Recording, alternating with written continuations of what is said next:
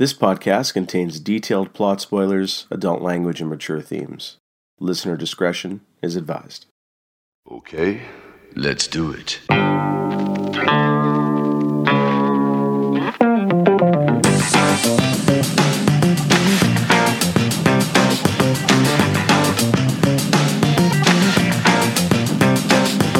Nineteen eighty nine, the end of the eighties. While always a mixed bag, the decade was for many a golden age of Hollywood. The 90s would bring larger budgets, science fiction would take off with further advancements of CGI, but traditional action movies would soon take a backseat to the new craze of superhero movies or dumbed down remakes and even worse sequels. Welcome to a podcast of Rare Antiquities, episode 28. Today we review what is literally the last action movie of the 80s as we talk about Sylvester Stallone and Kurt Russell in Tango and Cash.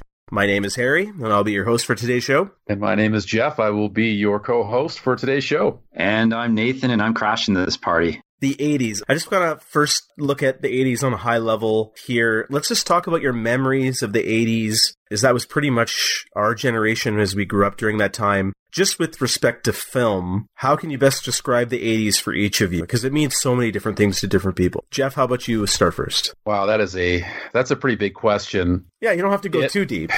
I guess it kind of runs it, it runs the gamut of, of everything. I mean, the golden age of the of the action film, some of the great science fiction films, Star Wars. I mean, you name it. It's the 80s has it all. Certainly has a lot of stinkers as well. So I guess you could see such a it was almost like Hollywood was kind of like rebooting itself during the 80s and it was like a giant explosion of absolutely every type of film under the sun and how it coalesced after that I guess we could debate but you know for me so many of my favorites in the 80s and and such a unique look and feel to films from this time such a great decade for film Nathan, yourself? I feel the same way where there's an aesthetic to 80s movies that I love. And I also, I mean, maybe this isn't really true, but it also kind of feels like this is sort of the start of what you could now sort of call genre films because you had like these weird like now like we get like you know lots of science fiction and and stuff like that. And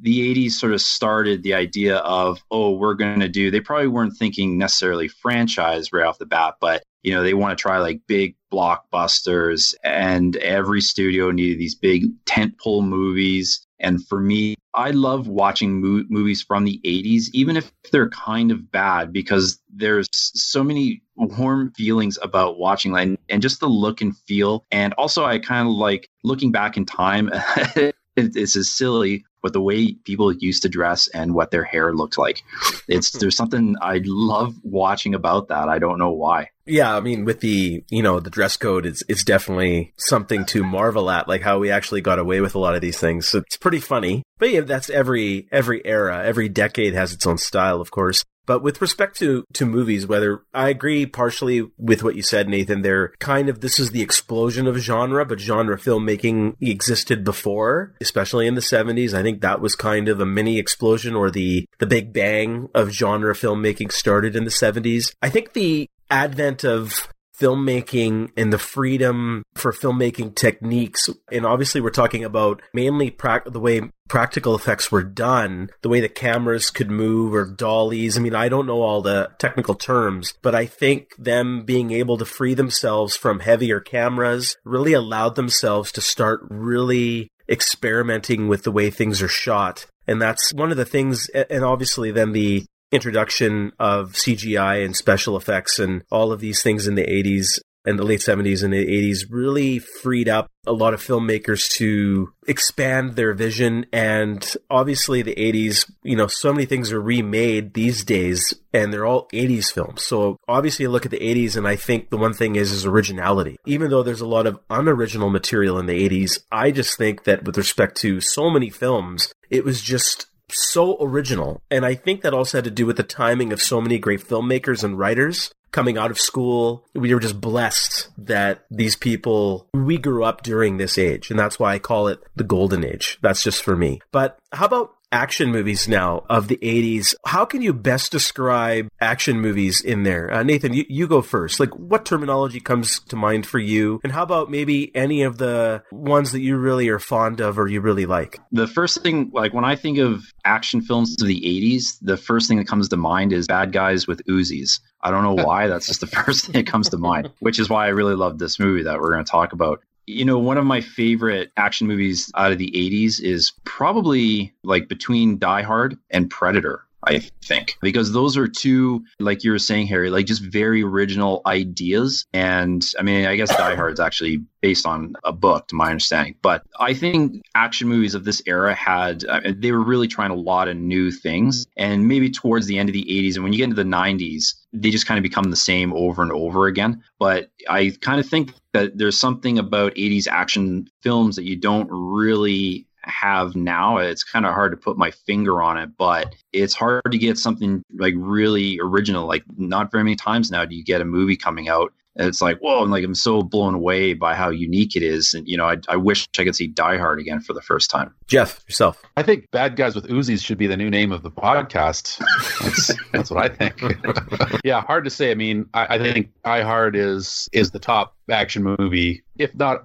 of all time for sure of the 80s as far as it has that aesthetic that, that we've talked about very machismo I mean, all of the all of the men in these action movies, whether it's Stallone or you know Kurt Russell did a couple, obviously Arnold Schwarzenegger. You would go down the list. These very masculine men, you know, with big guns and not a whole lot of I don't really know what the right term is. I don't want to say necessarily exploration of character because we do get some of that, but there are there's no reflection. Yeah, there's no reflection and there's no quarter given. Like they're men and that's it. Like they there's no reflection, there's no other layers of the, of their character other than the layers of their masculinity, which I think is an interesting comment on time. I guess it's like porn. It's hard to define, but you know it when you see it.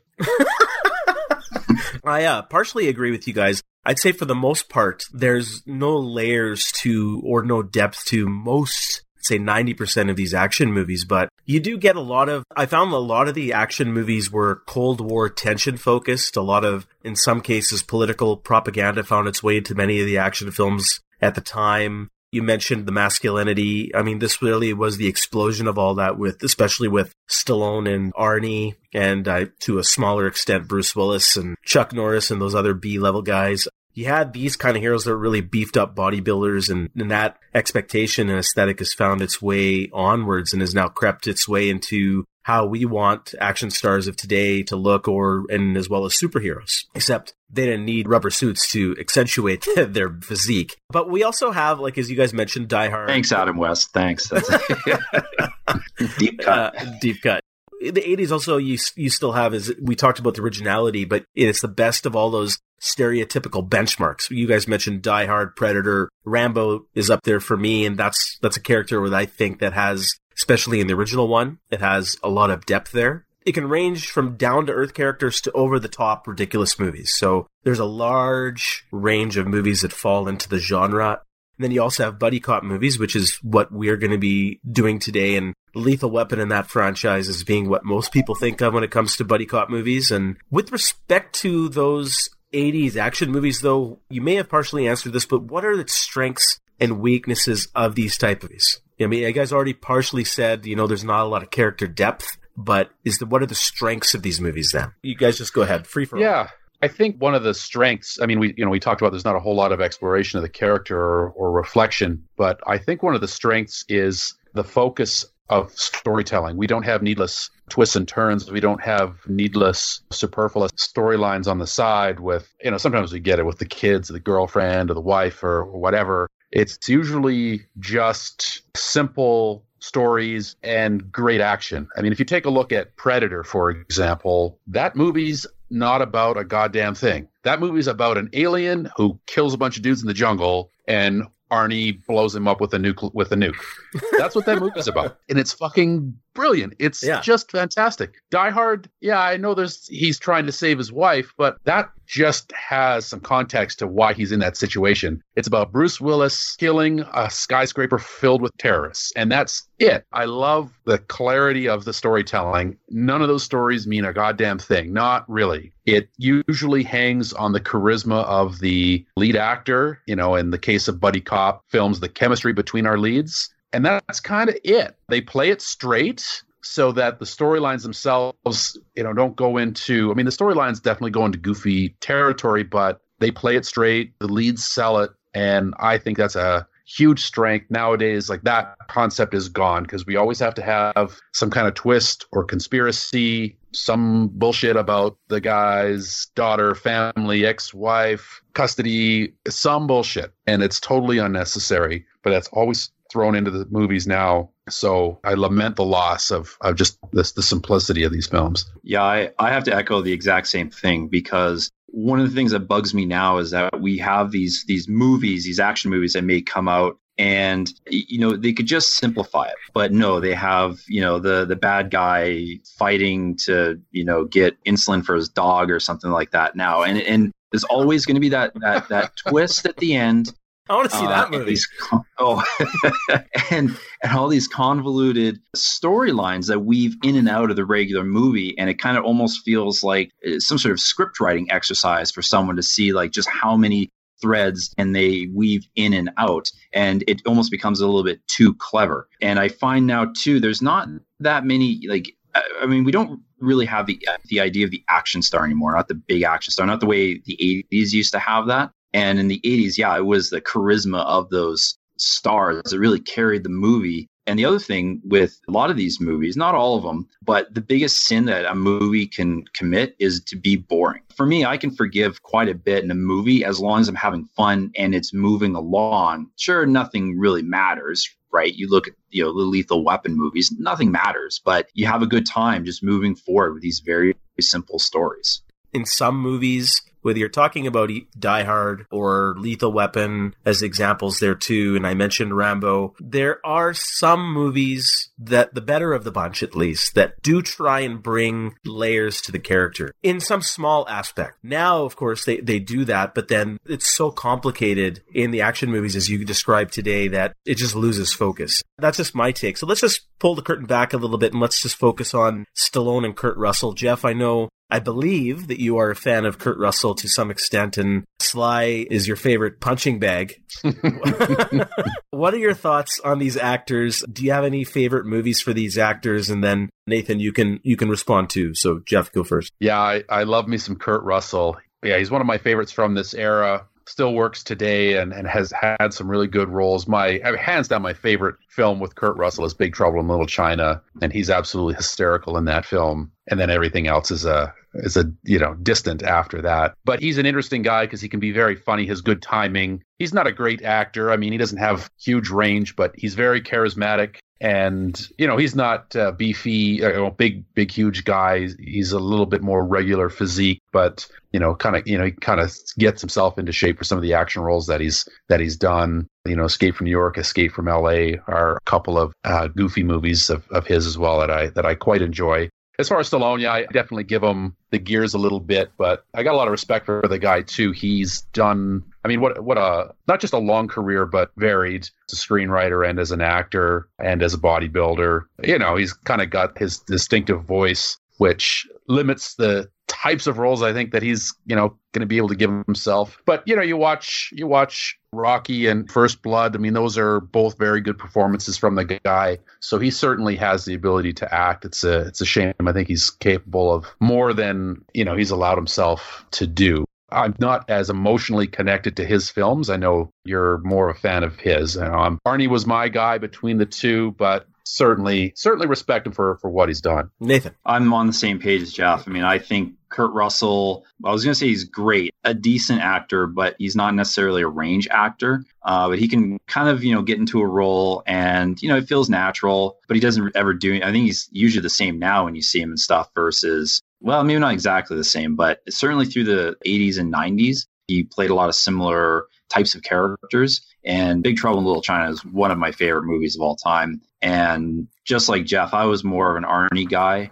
growing up. And for me, it's weird because uh, like Rocky and Rambo felt like those are like a, movies that adults watch, and that wasn't something I would really watch. So I wasn't really, uh, really into him. I, I, think like the first time I thought, oh, like I really like this movie that that he's in was Demolition Man, which was only a few years after Tango and Cash, and that was, you know, I thought that was kind of, you know, for me, that's a fun movie. And I thought he was good in it. And, you know, he's one of those guys who's like one of those secret smart people uh, because of his voice. Like, you know, you think he's kind of a dummy, but he writes many scripts. And I mean, through the 80s and 90s, I think he's got his his name on. I'm sure he's co-written many of the movies that he's been in, and you know, throughout the years. I certainly would also have used him as a punching bag here and there. I've kind of lightened up over the years just because you know i think what he's been trying to do with the expendables movies and you know try and have like a bit of a sense of humor about himself i think that i think that's good for an actor who's in his sort of position who can kind of look back on his life and say okay yeah i, I sort of get a bit of the cheese factor yeah, for me, I mean, I'm a bit biased because, like, you know, Sly was one of my childhood heroes, and he kind of still is. He's not the greatest actor, but Geoff, as you mentioned, I think he gets a bad rap. He has more range than I think most people give him credit for. And, you know, the, through stereotypes and maybe because of his voice or his looks, like he's not getting certain types of roles. And a lot of people think just because Rambo and Rocky were uneducated in, in a sense, they think he's also dumb. I think he's also done a lot of bad projects. There's some funny moments in interviews where he says that his agent, him and Arnie were in such competition with each other in the 80s that Arnie let loose some projects like, oh, I'm going to appear in Stop or, my mom will shoot. Let's just leak that out in the press. And then Sly's agent says, no, Arnie was going to do this. I'm telling you, he's going to about to do this. So Sly signs up for it, even though he has reservations. And then there you get Stop or, my mom will shoot and some other shitty projects. He kind of reminds me of The Cage. You know, I think there's some brilliance in, like he's some brilliance in, in Sly, but Unfortunately, he, you know, half of his work I think is very good and the other half is not so good. But of course, First Blood and Rocky, I think, especially when it comes to the Rambo films, Die Hard is probably my second or third favorite action film. It's not the best. I think First Blood, if we can classify it as an action film, is the creme de la creme that came out of the 80s. It's brilliant work. I agree with what you said, Nathan. It's a little bit more for adults. It's almost a slightly different genre, but then if I just want to go into complete action movie cheeseball fest, if I look at scope and epicness, I go Rambo 3. That is has the best action I've seen in any movie. But of course, Die Hard is right up there too. Kurt Russell, I love Kurt Russell just like you guys. He's so charismatic that his mullet also oozes charisma. I think his hair was like third billed on this movie. it could have been, or and if it wasn't, it should have been. Of course, you know, Big Trouble Little China. I'm not as much of a fan as you guys are in that, but I do like it. I also remember, you know, Tombstone, Backdraft, Death Proof. He was great in that, even though the final product wasn't the best, but he was good. Tombstone was great. Tombstone was good, but I haven't seen a lot of his other work. I think Kurt Russell was really into a lot of romantic comedies in the 80s and 90s, and I really didn't watch a lot of that during that time. So there's a lot of Kurt Russell work out there that I should probably go back and watch just be, just for him. The funny thing is, is I think both these guys are going to appear in the second Guardians of the Galaxy movie. I'm not sure if they're going to be together or not. I just remember seeing an interview with Chris Pratt, and he says he was most exciting thing he was experiencing during the second movie uh, filming was that Tango and Cash are being reunited. I guess Pratt is a fan. So let's just quickly, yeah, yeah let's just quickly. I actually said that to Geoff just before we move on from that. I, I remember I'd read something similar as well, and I said to Geoff the other day, I said, you know, the, the, director of that of Guardians of the Galaxy has kind of a sense of humor, so I'll be a little bit let down if there isn't at least a slight nod to Tango and Cash. That might be pushing it, but I hope that's it's, the case. It's, it's tough. It's tough. Yeah, but. Uh, Especially since I know the role Kurt Russell's playing, I don't want to spoil it. So I'm not sure that's going to be possible. No, you can you can high five a planet. Oh, okay, so you know about the planet. Okay. oh yeah, that's not that's not really a spoiler. He, I mean that, that planet. is his name. okay. Okay. He is literally the living planet. So oh, it's not a, a spoiler. Planet. Okay. Okay, let's just before we get into the plot synopsis, guys, just quickly, very briefly, like 30 seconds, one minute, each of you. Tango and Cash, what are your memories? I know each of you have watched it based on what you've seen. Geoff, quickly, any memories? Yeah, not really. I don't think I saw it when it came out. I would have discovered this much later and I see it here and there over the years. And the only thing that stands out to me for Tango Cash is every time I watch it, I've always forgotten what had happened. So every time I watch it, it's almost like watching it for the first time. Hmm, that's that's interesting, Nathan. Yeah, I don't remember exactly when I saw it either. I know I definitely did not see it in theaters. I, I it's probable that I, I saw it on television, maybe sometime in the early to late 90s, but until recently, I don't think I'd seen this movie in 20 years. And just like Geoff, I didn't remember anything, and I was so blown away by everything that happened. Yeah, for me, I remember clearly because I was, you know, a big Sly fan. So I remember reading in the newspaper, I was following this movie. It's a new Sly release. So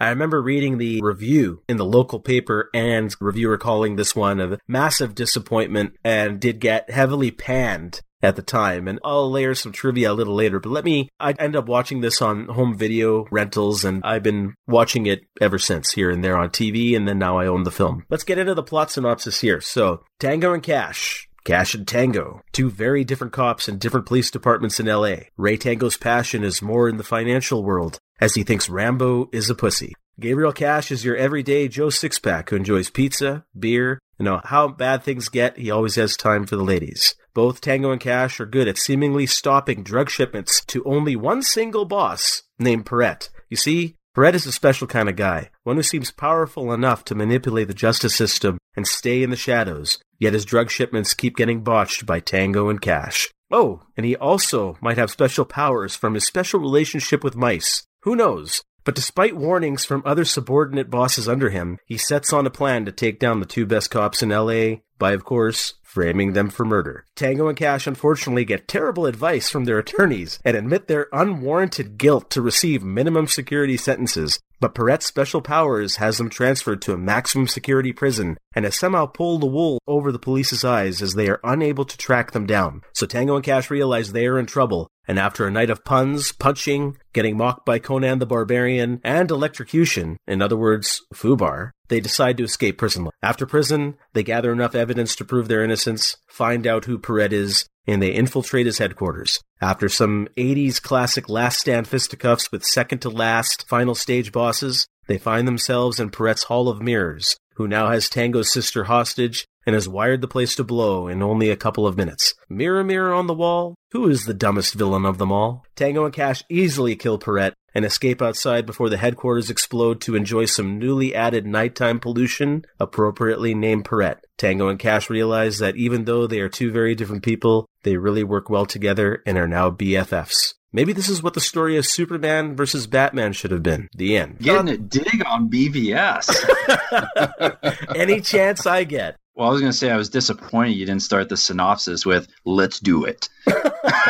Just, I, I, wanted to, I wanted to, but I, I had to restrain myself. It certainly sounds ridiculous when you lay it out like that, Harry. And I think that when you see it, it's even more ridiculous uh, uh, overall. So good job on the synopsis that you did you did sort of capture the pace and zaniness of plot. Well, I don't know. I mean, I think actually that synopsis makes it sound like actually like you know pre-average 80s action movie that doesn't even begin to capture the craziness of this movie. Okay, so before we get into the movie, let me hit you with some trivia. And there's actually quite a bit here because so we've already talked about Stallone and Russell, the main villain of the movie, who's Perret. His name's Perret. He's played by Jack Palance, whom I'm sure you're somewhat familiar with. Most geeks would probably remember him as the Joker's first victim in Batman, as he played Carl Grissom which also debuted this year in 1989. But it was in many, many movies, and he was actually nominated for three Oscars for supporting actor in his career. And I can't vouch for the performance quality, but he won for City Slickers, which I've never seen. The only thing I remember in the Oscars is that during his acceptance speech, he did one arm push ups when he accepted it. Yeah, I remember that. totally remember that. That was his that was his thing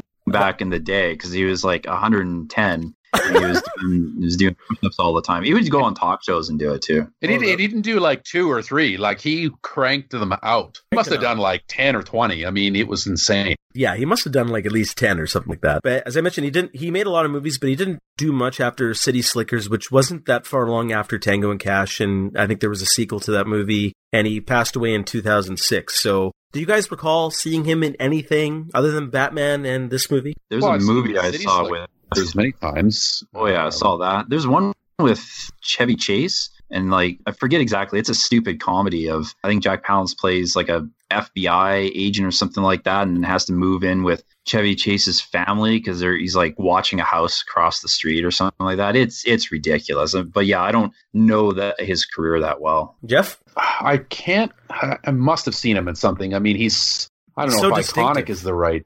What's he's that? Dis- he's distinctive. He's very distinctive, yeah. But no, I can't think of anything else that he stands. I mean, he stands out for me from City Slickers. That's where I'd. I mean, obviously Batman, but I know him from City Slickers. It's probably the the biggest thing that I know him from. I think his career, his heyday would have been, you know, 50s and 60s. So you know, wouldn't be that familiar with uh, with that time. But he sure has a very distinct voice and manner yes. about him. Yeah, yeah, he does. But yeah, I haven't aside from Batman in this movie, I've never seen anything. So so this movie had many, many, many production problems. The original director of this film, he's a Russian director, Andrei Konchalovsky, was apparently fired by producer Jon Peters because Peters wanted the movie to be even more goofy and humorous while Stallone and Konchalovsky wanted a bit more of a balanced tone because this movie started filming without a finished script. As soon as the movie started getting behind schedule, Peters fired Konchalovsky, which was three months into filming at the time, and then executive producer Peter MacDonald stepped in, and he had actually directed uh, Rambo 3, so he was a temporary replacement as a director until another director named Albert Magnoli came in. Stallone also had issues with another, the original director of photography, Barry Sonnenfeld, and he had him fired. Warner's also did not want to budge on the release date, which was December 15th, 1989, which is one of the, which is why I was saying it's literally the last action movie released in the 80s.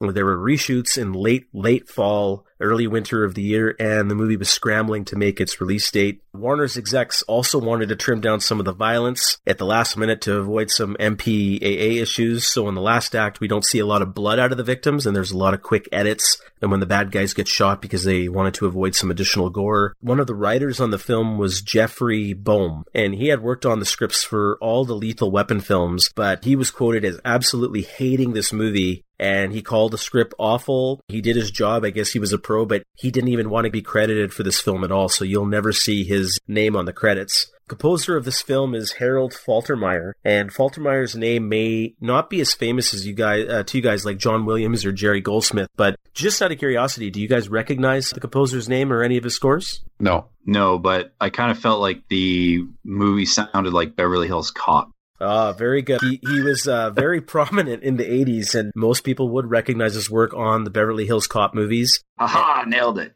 yeah, he created the Axel Foley theme that's pretty mm. famous. His style is more synth with respect to music, and that which is pretty obvious from this movie as well. He provided music for Top Gun, The Running Man, Fletch. He did other work in the 80s as well, but shortly after Tango and Cash, he semi-retired to focus on family life. But apparently, his protege, or you know, I don't know how close they were related, but apparently Hans Zimmer was heavily influenced by Faltermeyer and his scores, and that's why when you hear some of Zimmer's scores, you hear a bit of synth aspects mm. to his music as well. Oh wow! Even though it's a bit more modernized. So this movie's budget went over by about 20 million, mainly because of delays and all those production problems they had. According to Box Office Mojo, it made 63 million domestically, which is pretty good, but I can't find any information on its international take. But apparently this movie was very successful on home video sales and the actor who's playing ponytail henchman, Requin, his name is Brion James. he had mentioned in interviews that this movie was so successful overseas that for several years he would get swarmed by media and fans all the time because of this movie. Him. He's the one getting swarmed. Um, I'm a little skeptical of that, that story. yeah, maybe, but you never know. And finally, one last bit of trivia. The actor originally scheduled to play Cash was not Kurt Russell, but was in fact Patrick Swayze. But he dropped out to go star in Roadhouse, and Kurt Russell was then cast. So with respect to sequel, considering all the production problems this movie had, it's probably no surprise there wasn't one. And Warner's also owned this one and also owns Lethal Weapon. And Lethal Weapon 2 was actually released earlier in 1989 and made so much more money that they probably just said, let's just focus on more Lethal Weapon sequels and drop this one. So Guys, any uh, thoughts on the trivia before we start getting into the movie? So, in total, what was the budget then with the I, twenty million over? I think one source I saw, I couldn't find it again. This was like early on research. I think it was fifty-five million, and it made wow. sixty-three million domestically. But internet, you know, like Stallone was very, very famous in the 80s and 90s for international box office take, both Stallone and Arnold Schwarzenegger. So I would assume it would have made at least that amount again overseas, if not more. So it probably made its money back, maybe a bit of a profit. And then if it was so successful on home video, so probably was a profitable venture for Warner Brothers. But again, because they had lethal weapon rights as well during this time, they probably said, let's just ditch this and there's so many problems. And then, you know, let's just focus on lethal weapon. I am still surprised that they wouldn't have at least tried for a sequel because I don't ever remember hearing the idea floated. I think there was another thing, and this is not something I could find recently, but a long, long time ago, I kind of remember reading an article with Kurt Russell, and he says he will never appear in a sequel because he feels it'll never top the Ah. original, and I think maybe that could have been one of the other roadblocks there as well. Oh, I see. So that story. But whether that's true or not, I I have no idea. So let's get into the movie Tango and Cash. So we have the opening here. We have Tango chasing the tanker full of drugs. Let's talk about the scene as a whole. Tango stopping the tanker, the aftermath here. You even get the introduction to Perret and his cronies. Let's talk about everything up to, but just prior to when we first get introduced to Cash. Yeah, you know what's interesting, as I said before, where I kind of forget about this movie every time I see it. I always remember him shooting the tanker and, and you know, and the cocaine starts pouring out. Aside from his dinky little gun, is you know, I always sort of see the film and they and I think they try to go for it as well, where I see Stallone as the by the book cop. You know, he's wearing the three piece suit. I'm assuming that, you know, they chose the gun specifically so that it didn't look like a giant, you know, Clint Eastwood hand cannon, you know, more refined, a gentleman. But he's not a by the book cop. Like he's out there on his own. They're telling him to turn back. I would suggest this is a dangerous maneuver for a police officer to try to pull over a tanker in this in this manner, and you know when he's you know shooting it in order to uh, unveil the evidence. Like everything here is not done by he is not a straight laced by the book cop. He is still a rogue cop. He's just wearing a three piece suit, and so it's always kind of jarring to me to watch it and be like, okay, yeah, no, he's not really all about the paperwork and procedure. He still goes off and, and does it, uh, stuff on his own. So that's sort of what really stands out for me at the start here. Hmm. How about the introduction to Perret and his cronies as they drive by right after the Well, shipment's it's- captured? Yeah, it's it's pretty goofy. You know, you mentioned in the synopsis of it's sort of like the second to last level boss,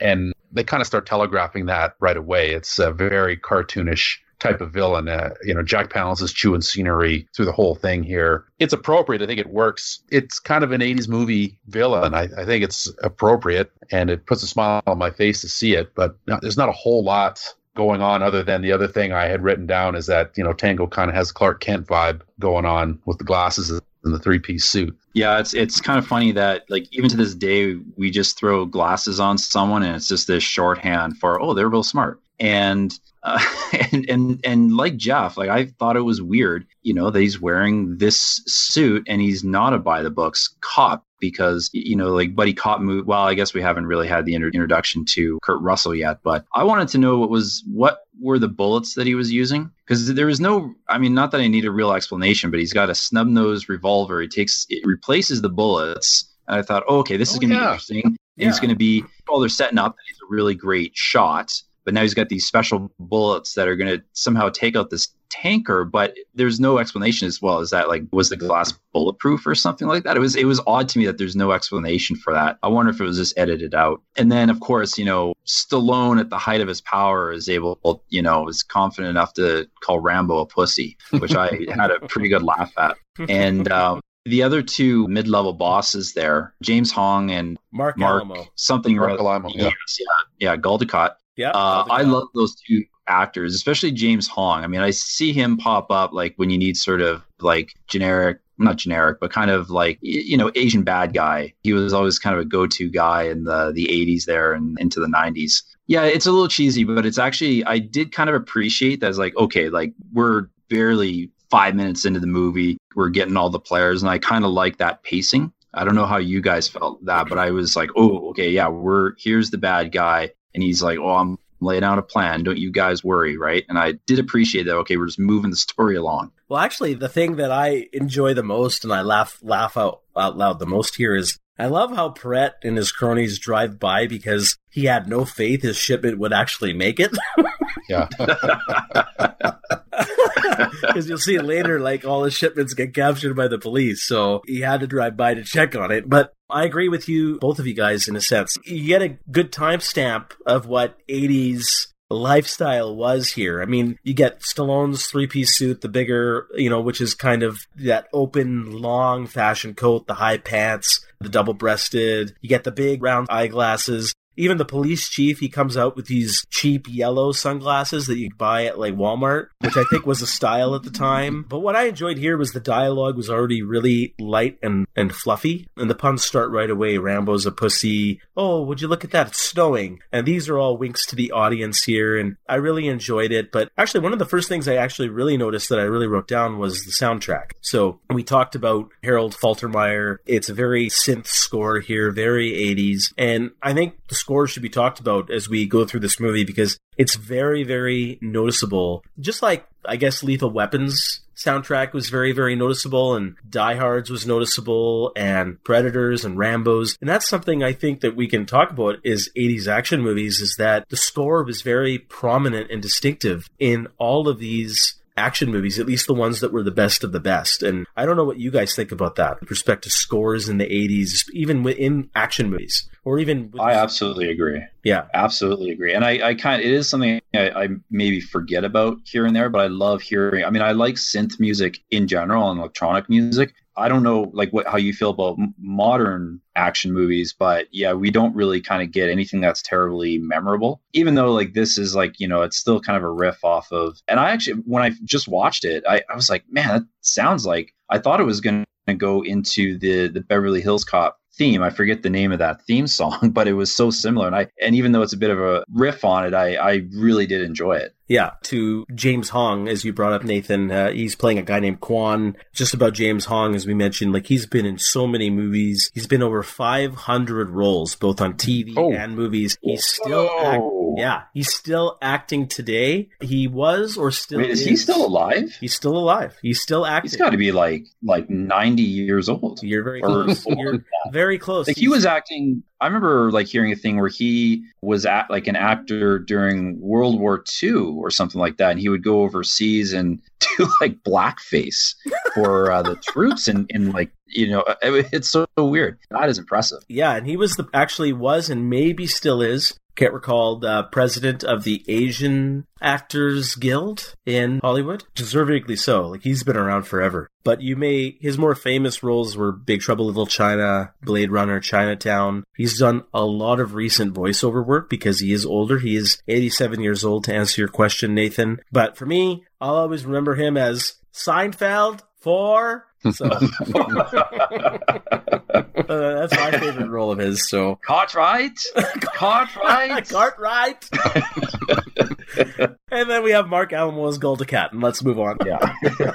He's done a lot of roles too, but Gul Dukat being his most prominent claim to fame there. But just wanted to touch quickly on the character of Tango for Sly. This is a very different role for him, and I know that we're talking about he's still a rogue cop who doesn't play by the rules, and that's true. He's still a tough guy. But for Sly in the 80s, this was a stretch. He, and I think we could talk about this as the movie goes on. He is a very different character than the previous roles he's played. Like he's not as machismo. He's more of it, a little bit more of an intellect, even though it's broad strokes, light and humorous, caring. And I liked what I saw here right away. And now let's move on to Gabriel Cash, so Kurt Russell's character. Let's talk about his scene and with uh, Asian assassin and that truck chase in the parking lot. Let's talk about this next. Nathan, how about you start first? I think you mean Asian Guile. that hair. yeah, it is Asian Guile. uh, yeah so the introduction i thought like it was interesting like this whole sequence where he's chasing this assassin. I kind of well i mean it, it you know it, it's maybe a little slow by modern comparison but i again like i kind of like moving along this story. You know we introduce him in you know this bachelor pad and he's got his bachelor cars and the boot gun which is amazing but so out of place. It's so weird. And then the ensuing chase is really cool but i mean i you know i think they're trying to establish it's weird because we've sort of seen stallone as a bit of a rogue and then you have this guy who's dressed more roguish and supposed to be more like the gritty guy I guess is is they're just you're like you said, Harry. Like there's a lot of broad strokes going on here to try and introduce these characters. And man, that hair, Yeah. hair is amazing. Yeah, yeah, the hair is amazing. How about the action scene though with the truck chase? Any further comments there in, the, in that parking lot where he captures Well, the guy? I kind of liked it. I mean, it was actually, a, I thought it was a fairly well paced, you know, short action sequence that they didn't really draw out. But also, who was fucking in a car in the middle of the day? in a- that that's eighties. I, I wrote that down too. It's it's like you got to have a boob shot somewhere. People were having Oh. sex everywhere. It doesn't. yeah, it's they had to get to it right there. They couldn't because it's like in the in an apartment building. Like, don't go up to your apartment. It's like, man, we, we got to get we got to do this right now in the car. Unbelievable. I also liked the guy's truck because that also feels like a real '80s thing, like those big trucks. hmm Yeah, it was kind of like the truck that Marty McFly retconned into his life at the end of Back to the Future. Oh yeah. Yes. Yes. that's true. the big lights on it and stuff. Yeah. Again, like I said, it, it, we've already been int- we've been introduced to the road cop in the three piece suit, and now we are introduced to the road cop in a nine dollar shirt. And it's a grittier introduction to the character because we have sort of the closed spaces of the parking garage. I like the stunt though, where the guy just jumps out of the window, lands on the car, and off he goes, and then Cash, you know, jumps out after him and totally you know, totally biffs the landing and good opening for him as well. Yeah. The couple in the back seat of the car there was so 80s. Like Harry, like you said, you got to have a boob shot if you're doing an 80s action movie. In the most And it has to ridiculous way. Yeah. Like yeah, it they has got to uh, completely gratuitous Yeah. and ridiculous. Yeah. Yeah. For sure. But yeah, I think it's a solid intro to both to both characters and and I guess we'll talk about it as it goes along, you know, watching it with the analyzer's mind on it, like what exactly is the difference between these two characters at this point other than how they dress. But I guess we'll get into that as we go. I like the scene as well. First thing again, I'm going to point out the soundtrack and I'm not sure if you guys can recall, but the music here, Cash actually has his own theme and it's a little bit more of a buffoonish type of theme. And I was like laughing out loud, like to myself, it fits Cash very well. If you guys ever go back and watch this movie again, just pay attention to his particular theme in the scene. And it appears up later in the film as well when he's alone. I love how he, you know, chuckles how he gets second billing in the paper while Tango gets the headline. Mm. And I love how the yeah, and I love how the news just makes it how these two guys are the only ones involved in any of these drug busts. Like, wouldn't there be a task force? Like, is it the media's fault that Tango and Cash get singled out by Perret? Well, the newspaper game has changed. I mean, that's just the way it was, I guess. yeah. I mean, this is more exposition. Super cops. Yeah, super, super cops, cops. right? This is more of a, you know, trope of the 80s, of course, and this genre, but, you know, I thought it was kind of funny, a little bit of a parody with respect to sensationalism of the media. Question I asked myself here is like, the Asian guy assassin, how does he know Cash is wearing a vest so that, you know, you're not supposed to ask yourself these questions, but whatever. Oh my god, I never thought of that. Like, and when you think about it, that's a really good point. Yeah, like how did he shoots him? Yep. Even though I think there's a later scene where Cash says like these bullets suck, he still would have gotten shot in the chest regardless. That didn't Yeah. make any sense to me whatsoever. But yeah, the parking lot chase uh, leaves a little bit to be desired. The only thing I like is the boob shot. It's not because it's boobs, it's just because it's a staple of the, and I just laugh out loud every time I see it. But again, there's another theme in terms of the soundtrack that's present here already. We're seven minutes into the movie, and we already have four themes established in the movie from the soundtrack. And I thought that was kind of interesting. And one last point, I thought this garage and parking lot looked like that same parking lot they filmed the Seinfeld parking lot episode. So that's just so, something I thought as well. After this, he, he arrests the guy, and we cut back to the Beverly Hills Police Department where Tango is working, and we get to meet Catherine. Eventually, we come to know that's his sister, but at this point, it's ambiguous. Could be a girlfriend. What did you guys think about that? Do the later scenes pay off better? Is there a payoff because they kept it ambiguous here? Or was it telegraphed? Was it too obvious? What are your thoughts? And what do you think of their relationship and, and Teri Hatcher in this movie? At least in this It's kind of weird. I mean, they're it's a little on the nose that they're trying to make it appear to be like a girlfriend. That whole conversation. I mean, even though kind of going in, like again, I had forgotten Teri Hatcher was even in this movie, but when I saw the scene, I did remember that. Oh yeah, that's that's the, the sister. And so I guess maybe just on a rewatch, it seems a little too obvious. You know, I thought the payoff later on was fine. When we get to that scene, I got a lot to say about that scene. But eh, again, like they're also trying to like like sort of establish that you know she's you know they say like dancing, but I I mean again, I think they're implying you know oh she's a stripper. Mm. Geoff, yourself. Well, you know that's that's interesting. It always seemed very platonic, even from the start. And because I, you know, I mean, that's one of the things I did remember is that she's his sister. I didn't even watch the scene. I mean, you're right; they didn't reveal that there, but I just I just made that assumption. So maybe they played it well, like so well that I I didn't think that there was anything more between them. I don't know if that helps the payoff later on or not because it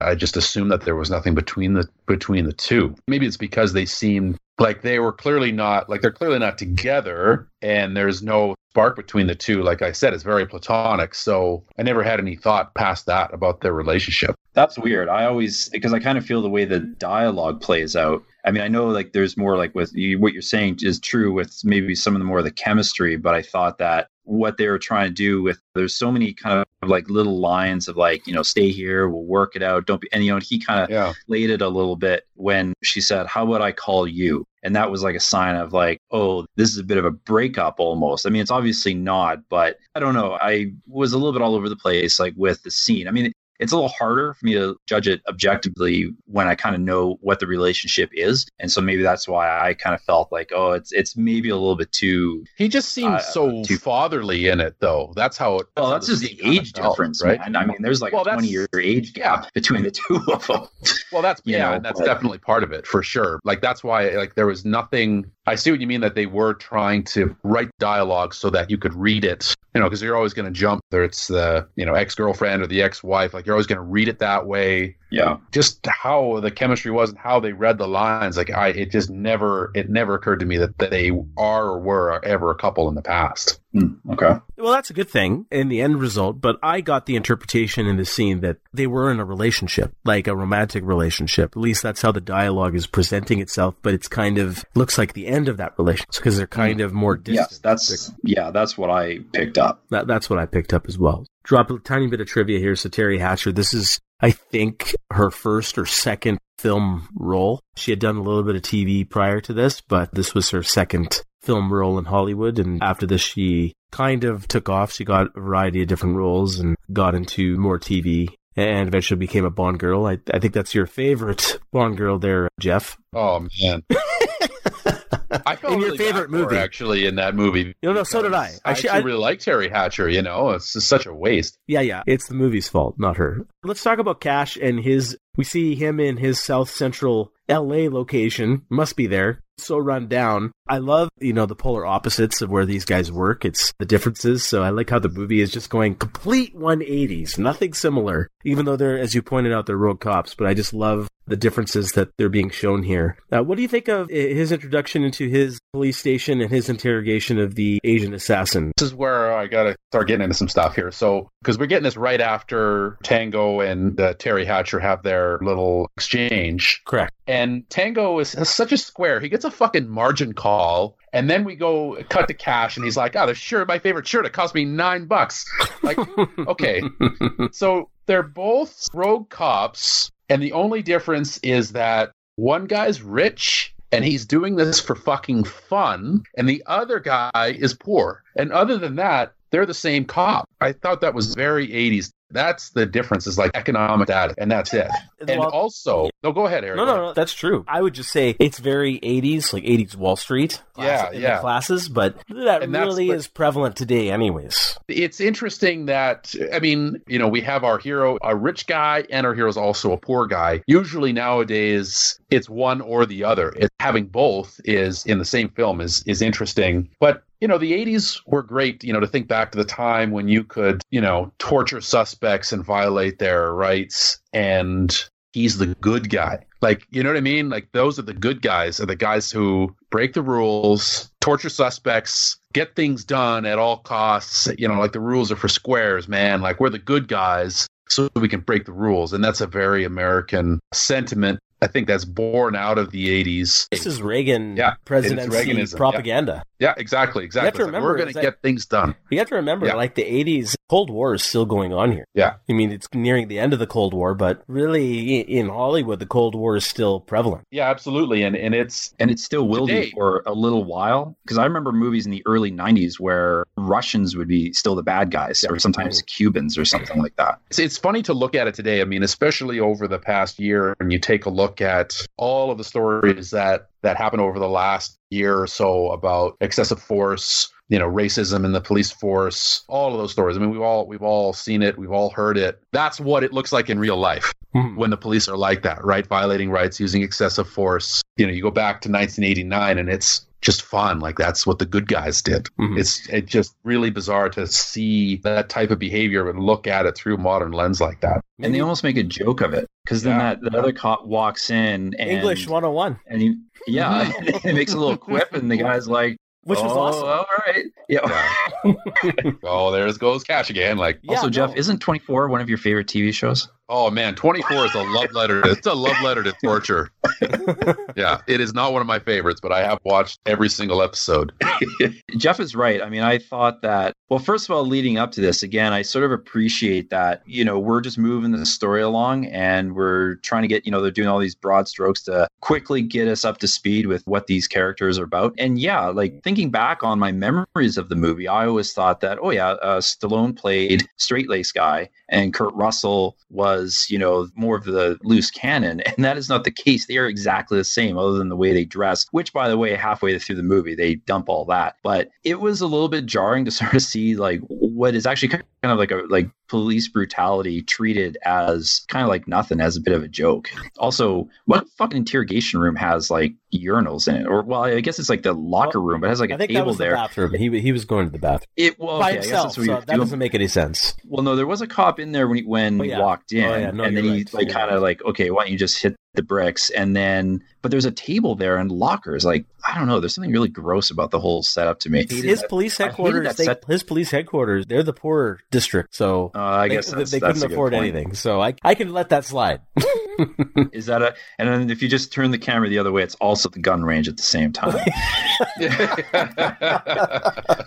Good point. Actually, Yeah. I, I wanted to point out, like, I did love this scene. I love this scene when I was a kid. The English 101 cracked me up every time. It's it still kind of does, but I agree with you guys. The police brutality of the 80s and the good guys, it was okay for them to do it. Now it's more frowned upon or rules to play, but that is definitely a staple of the genre back then. But what I found funny, I'm going to go back to the soundtrack again. If you guys ever listen to this again, minute Cash enters the room to interrogate him and ushers the, the police guard out, his theme plays, but it now has a racist Asian theme to oh it. God! I'm not joking. I Oh. rewound it and I can't believe I missed that. yeah, they put an Asian theme to it, even though it's still I'm his. almost. I'm almost surprised that like Kurt Russell didn't give him like a ching chong chang to his face all at the same time. I was laughing my ass off. I said, "Oh man, like these are details that I never even really noticed because I really wasn't paying attention. I just was enjoying the ride. But now I'm making notes and I'm saying, "Oh man, I got to write this down." I think I'm gonna go buy this movie. I only rented it. I think I might buy it just like I'm really glad that you were able to pick up this Harry like with the soundtrack because I I think this is really fascinating actually. Yeah, no, it is fascinating. I think it's a it's a very interesting uh, topic to discuss through the movie. But I did enjoy these scenes for the most part, uh, despite its racial undertones here. Now, the next scene is we cut back to Perret and his cronies and henchmen at his evil lair and headquarters. We see Ponytail for the first time. So, Geoff, that must be a blast in the past for you. The actor here is My hair, my hair was always nice, man. I, I washed my hair. I didn't have that like greasy, slick, slimy look that this dude Oh, was rolling with. Holy Yeah, smokes! and that and that is so 80s like that. that Oh, yeah. greased ponytail. Oof. yeah. Oh, that's very 80s. Better than the man bun, though. The modern man bun. The actor here who plays the ponytail henchman, his name is Brion James. He was, a, you know, a typical, stereotypical '80s bad guy. You may have recognized him. He, he did appear in Blade Runner. He was actually, I think, a good guy in The Fifth Element. He, he had a lot of TV roles. He was the general, 80s. I think,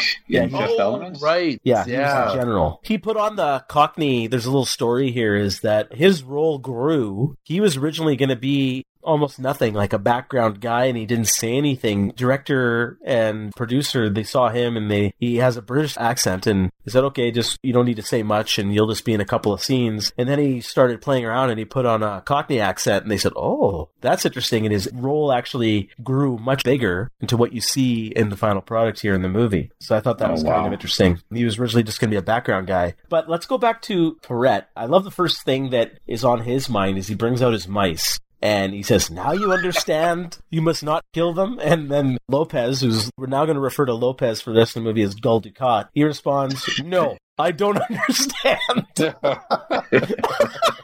and this is going to be a running gag through the whole movie because they want to kill him. Quan and Lopez want to kill Tango and Cash, but Perret just says, "Nope, nope, we're going to play a game, and these mice are going to show you how it's done." And he says, "Quick and easy. That's how you make a cake, but that's not how you run my business."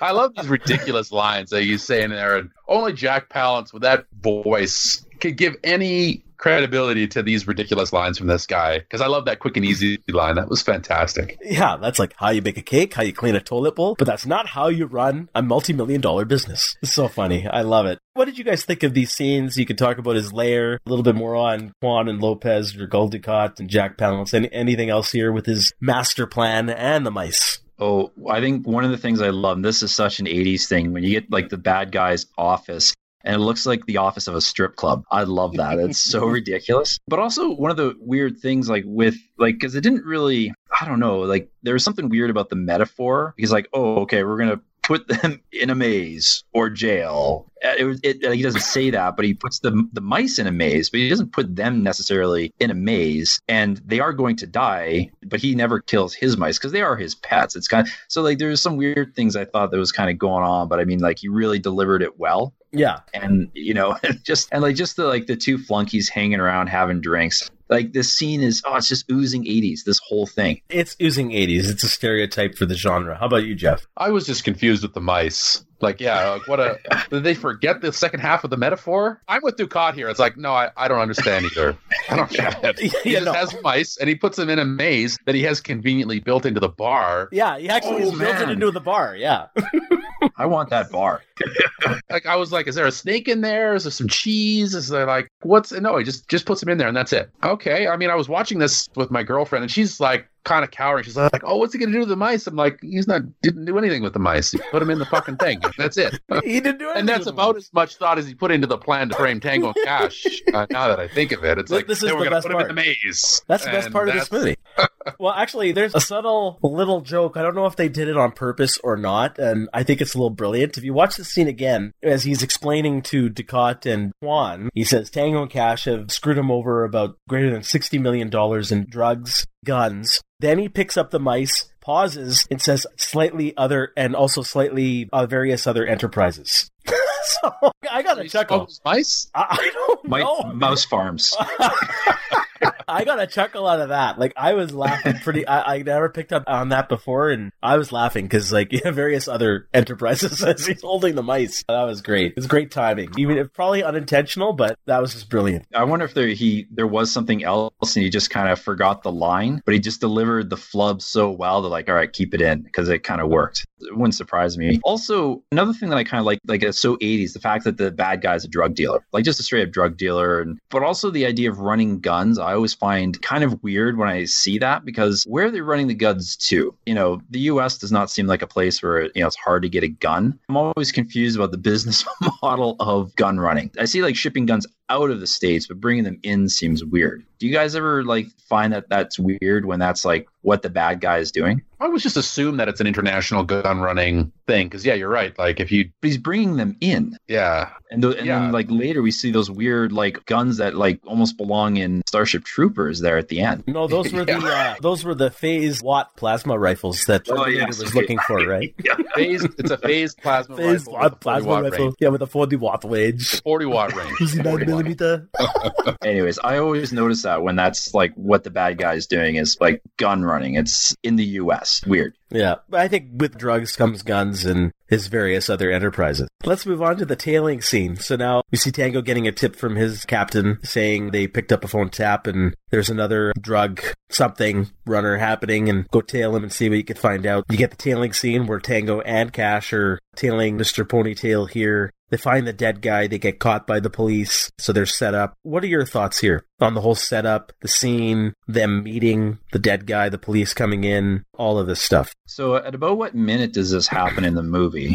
I mean, we're maybe what 15 You might be minutes twenty. in. You might be twenty minutes. might be in. 20 minutes. I really like the pacing of this movie, and we're just we're just moving forward, moving forward. I did like their first kind of their exchange because it it's just kind of turns into you know this dick measuring contest, and then later they have like almost a literal dick measuring contest. But here I kind of like that interaction with that macho man, like you got to one up the other guy each and every time. And Kurt Russell, I feel like really like playing up like uh, being a bit of a a Joker sort of type, even though it doesn't really mean anything against Stallone, who's you know he's got his own quips and stuff like that. I love that laser sight on that gun. Mhm. It's like as big as the gun itself. Um, Yeah, that was But I do find this actually, I mean, it is so huge. You know, actually thinking on it, I do kind of like this scene and this setup because it's maybe not terribly unique, but I think the execution of it, of what Jack Palance's character was trying to do and set them up this way, I thought, I was like, okay, this is actually pretty clever. This is a, a good piece of storytelling. I just love they had they had instant chemistry as soon as they're on screen together. They're Yes. It's like they're born to be buddy cops. You know, I thought that's what stood out the most to me. The dialogue is cheesy as it is through the whole movie, and and they both deliver those lines with enough charisma to sell it. Like you said, they had the one-upsmanship. I thought ah, it was great. I mean. You know, right there, I can't wait to see them together for the rest of the movie. And yeah, I think the setup was actually somewhat clever. That worked. It played well. Like you kind of follow them down, like they don't know what's going on, and you kind of follow them along through, like because we don't don't know what's going to be happening here. We're kind of with them as they're getting framed. We don't know exactly what's going to go. So, yeah, good piece of storytelling there as well. And we get it's a kind of a good way to pivot to the next two thirds of the movie. I Completely agree. I love this whole scene. The minute they meet, this movie just goes to another level because of their chemistry with each other. They are trying to one up each other, but the lines, the dialogue is, well, you could say cheesy, but I also think for the time, and it still stands today, I think it's snappy and cheesy witty. You're not talking about, you know, poop jokes. This is pretty Yeah. witty, right? Like the second best cop in LA. Oh, I heard the same thing about you. Mhm. Oh, about this gun. Oh, what about that gun? And I love this whole thing. Like, I even love when they get caught. You know, I love Sly how he says, what did you do? He's like, he wasn't with him the whole time, so he, he still has his doubts. I love that. And then he goes to the police as they're all there. He goes, I didn't come with this man, and with your permission, I'm leaving this man. Ciao. And I love all that stuff. And then I like how Sly's still true to his character here because he actually asks for a receipt for his gun. Yeah, that was funny. That was pretty Yeah. funny. And then Cash goes, no, no, I want one too.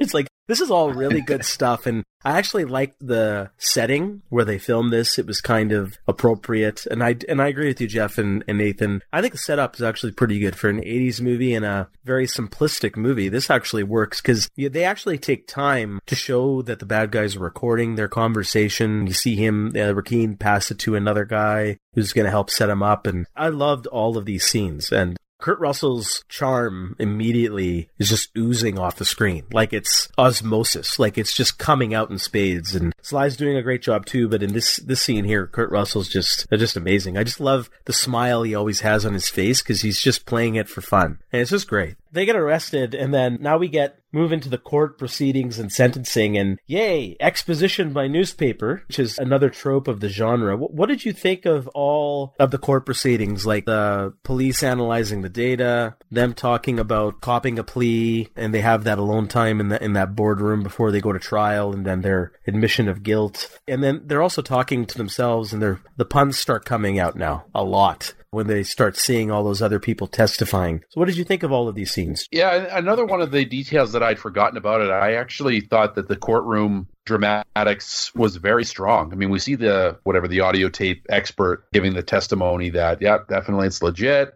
Uh, I got no reason to think that it's not. Yeah, they say Tango is, They say he says, um, I, I tested it using an oscilloscope. yeah, So, yeah. Sounds sounds sounds, Sounds right. fancy. I must Sounds be fancy. right. I thought it was interesting that it felt pretty genuine, and you know, like they're quipping behind the scenes, but they both like they they, they cop a plea, and like that's that actually felt very authentic to me because that's usually what happens in like over ninety percent of court cases is they cop a plea, even if you're falsely accused. That's what you do so that you don't, you know, so you can get reduced jail time. So that's exactly what they did, even though they know they're innocent. You know, they did what they thought they had to do. And uh, you know, Kurt Russell's outburst in the in the courtroom there is very endearing and and yeah he's just he's got the shit eating grin on his face 26 hours a day which is which is fucking fantastic I just And- love how Sly gives this eloquent speech. He's all serious and genu- Yeah. and genuine. And then he sits down, and then the judge says, "Okay, Ca- uh, Mr. Cash, you want to say anything?" And he, he looks at Sly, then smiles with a shit-eating grin. But the best Yeah. part is, is as he stands up, Sly goes, "No, no, no." Yeah. he knows he's gonna botch it. That's just like the best part. And then I also love how the police behind them, they all cheer after he says this whole thing fucking sucks. It's just, Yeah. that was such a great moment. I love that moment. Yeah, excellent moment. So yeah, very well put together. I think overall. Yeah. Nathan, how about yourself? that one sort of last moment there in the court scene that was like really one of the only times where they try to differentiate the characters a little bit more was through Stallone's speech and then the outburst from Russell there. I don't know. I'm a little lukewarm on these scenes. They're fine. I'm I'm glad though that it just moved quick and then we are past it very, you know, very quickly because I didn't really need to see because you know, I mean, you need to get him into prison, so I guess you have to sort of show a bit of the the court you know later on there was a thing about their lawyers so i could never really dis- like thinking back on it i could never really decide if the lawyers were intentionally doing a shitty job defending them because you never see their uh, their lawyer do anything uh, not really i had to wonder if he was also kind of in on the conspiracy a little bit but maybe i'm giving the movie too much credit but i'm, I'm just kind of glad that they got past it very very quickly Yeah, I mean, these are quick scenes. I agree with you, Geoff. The speech with Sly or Tango and then uh, Cash's outburst is the highlight of these scenes. I did like their scenes in the uh, boardroom where they were talking uh, to each other as well. The chemistry is is there, and I love their banter. The puns start coming out as the people are testifying here. You know, the job of the hut, the chainsaw, the beer, and the rip his tongue out with the tow truck, and all that stuff. You know, I thought that was a little much. And that's something that's going to continue through the rest of the movie, especially in the last act. They're cops man they torture people that's Yeah. their thing that's their thing. Yeah. I mean, some of it's funny, but some of, some of it get trying. But I want to ask you guys a question. When the Asian guy is on the the Asian assassin, he's on the on the stand and he's speaking in Chinese and he has an interpreter. Cash gets upset and says, "This square crow can talk." Did I get did I get that right? What the fuck does that mean? What's a square crow? I don't know. I don't it remember was the probably line. the only way that they could like it's not really like a racial slur but it almost sounds like it could be one but they didn't actually want to the only racial slur i think i heard in the movie is that Stallone's captain calls him a wop early on in the movie and so i think that this was i noticed it too and i thought it was odd i sort of thought okay this is just a way to throw some sort of not quite racial slur at the character. 'Cause otherwise, it means nothing. I mean, it's it's such a weird line. It is. So now they're guilty, so they get sent to prison. Let's talk about their time in prison, not their escape. Let's talk about when they first realize they are in a maximum security prison, a prison instead of a minimum security one. Something happened. They realize they're getting screwed, and all their time there, including that boiler room or laundry room fight, and they're getting tortured at the end. Let's not talk about the escape. We can save that for after. So let's talk about these scenes here. Nathan, how about you start first? Well, I like how they show up, and you know, at first I'm like, is there is there a prison riot already in progress? and and the Yeah, guards shit's are on so fire and stuff already. Shit's on fire, and the guards are so blasé about it. It's kind of weird that they're sort of playing it up for jokes, but you know, going into a max security prison and you- you're a cop, it's kind of a scary thing. The other thing, and this happens kind of before they get into the general population, but when they're trying to like figure out who set them up, it's kind of strange that they're all like now they're kind of having that conversation now that they've been convicted and they're having like this, you know, weird shower scene together. And that's another thing from the 80s. First, you got butts out in full force from from the male stars. And simultaneously, a bit of like weird, like gay panic also going on, which is also very 80s sort of thing as well. And could we say the finest performance by Clint Howard? Anyone? oh man, Clint Howard. Yeah, My Clint favorite. Howard. Like, I down. mean, Corbomite maneuver. I mean, Ah! I know he's like, I killed my best friend, and he like points, and the newspaper budget for this movie is out of control because like the wall is covered in newspapers. We've already seen twenty newspapers, well, crazy people. and the aren't afraid of newspaper article he points to it says "Man kills best friend." Was- I thought it was so funny. It's weird, like again, like it's odd that like this should be almost like a weird panic thing in any other movie, but they are they are still playing it for jokes. And I kind of love that actually. They could have gone that the other way of like, oh, we're like really up shit creek here, and they kind of like you know still like cracking wise. I kind of liked that, and up to and sorry, Harry, up to the fight. include the fight. Oh, okay. So the fight, this is actually one of the few things I did remember all these years later, especially Stallone's when they sort of start off the fight and he's got that great jump kick, almost like a crane kick to the one guy. Maybe it doesn't really stand the test of time, but you know, I thought that okay, it's moving along and they got a couple of moves in there. And I had a really weird Batman vibe when Jack Palance came out because it kind of looks like Axis Chemicals a little bit. It does. That was actually. one of the yeah. That's a good. That's Yeah. a good point. It's kind of unfortunate with some of these movies that like the fighting and the action doesn't really hold up. But one of the things that really struck me was that I'd like to go and maybe watch like a few more movies around this era because I kind of am getting the feeling that this was also the start where action stars started incorporating more what you would consider martial arts fighting, right? Because Stallone's got a couple of open hand strikes. He does that later as well. You know, he's got the kicks. Kurt Russell, not so much, but I, I noticed like that fight style from Stallone. And I really thought, wow, like I never really thought of Stallone as like, and he never was a martial arts guy. It's this role only, and that's something that's unique to this character, even on the you know superficial level of just style of fighting. And I would think, yeah, and I thought it was interesting actually because it's like wow, like I didn't really, even though I remembered the kick, it's weird because I swear it must be in like one of the trailers or something like that. But it, I felt like that was that was pretty dramatic. Be after they punch ponytail there, and then that's when he lets loose with. I really noticed that that really stood out to me his fight style. I think that it was interesting for them to make the point that Cash just it was fine they were going to kill him. He just didn't want to get killed by an immigrant. and I love that line. Probably one of my favorite lines in the movie. Pull the motherfucker for all I care. Just don't let him do it.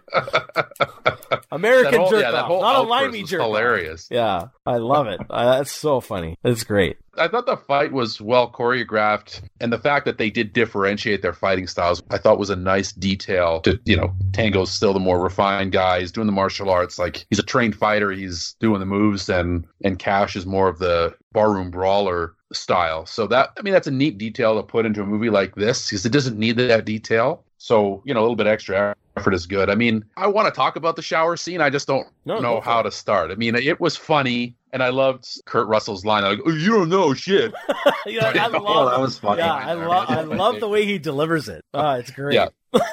so good. It's just so weird that like, okay, they're in the shower, naked, showering together. You know, you make they make the drop the soap joke, sort of. But wait, Uh, hold on. What is the joke? Because the joke is that the guy bending over is the one who's going to get violated. Yeah, So what exactly. is If anybody's Stallone? like, don't no, no, flatter he's, yourself. He's no, right? no. He's going down in front of Sly to get the soap. Right, right. Oh, so He's the going- implication that he's going to go down and like give him a blowjob right Yes. there? Yes. It's so bizarre.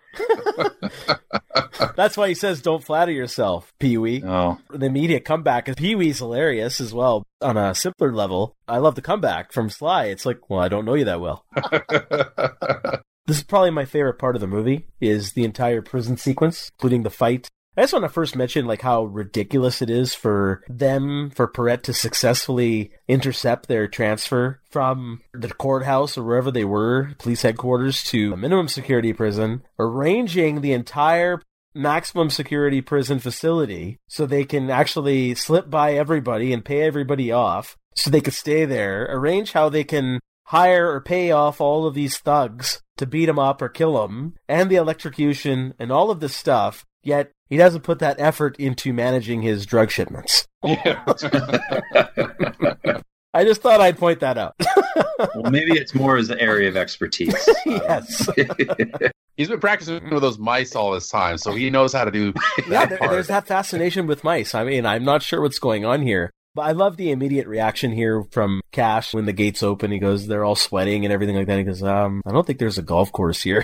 it's like, and then yeah, the shower scene. I think it's really snappy dialogue here. All of this humor, even though it's juvenile, it works. It just really works, and it's because they work playing off each other. And then I love how at the end Tango says, "No, they're not going to put us in general population." And then you get that litter and fire scene, how they're in general population. And let's just talk about this is one of my favorite sequences in the movie with respect to all of these lines from all the prison inmates. Like the black guy says, "I'm going to put brown sugar in your ass," um, and then we get Conan the Barbarian. This actor with a massive jaw. There's a little piece of trivia. His name is Robert Z'Dar, and he was in a lot of movie roles, B movie roles. You probably didn't see him in many major movie roles, but he was the star of a trilogy where he was the hero. It was called Maniac Cop, where I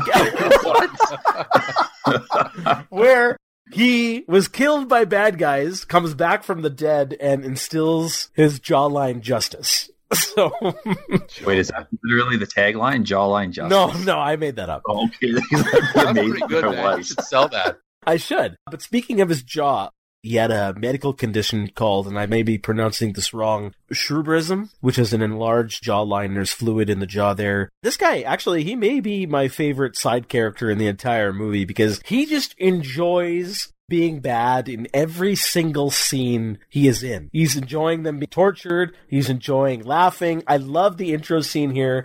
If you recall, he was the guy who fell out of the truck in the opening sequence as well. That's why he has a beef with Tango. Oh, that's right. Yeah, because he goes, uh, you know, fuck you, and he goes, oh, you know, you like jewelry? That's that one, one, the truck driver. Right. So he goes, uh, bring them to me, bring them to me, and then you get Oh, that the was incredible. That That, was, was such a great line, and the way he's looking behind the bars, it's so funny. He's so intense, and his eyes are bulging out of its sockets so much. I just love it. He goes, yes. I remember you from Conan the Barbarian. An obvious nudge at Arnie there, and I just loved it. If you need me, me and my ass will be in the neighborhood. I love that scene. I Um, wish he was in the movie more. To be um, honest, like yeah. I thought he was great. He was great. And then, but the best part is, as they're walking away, the guy goes, "You fucking pig! It's over for you!" and then Cash goes, "I see you're going to be very popular here." These scenes are just great. Then you got the cellmates. You talked about Clint Howard, and then the big black guy. And I love Cash's reaction. That is yours. So, yeah.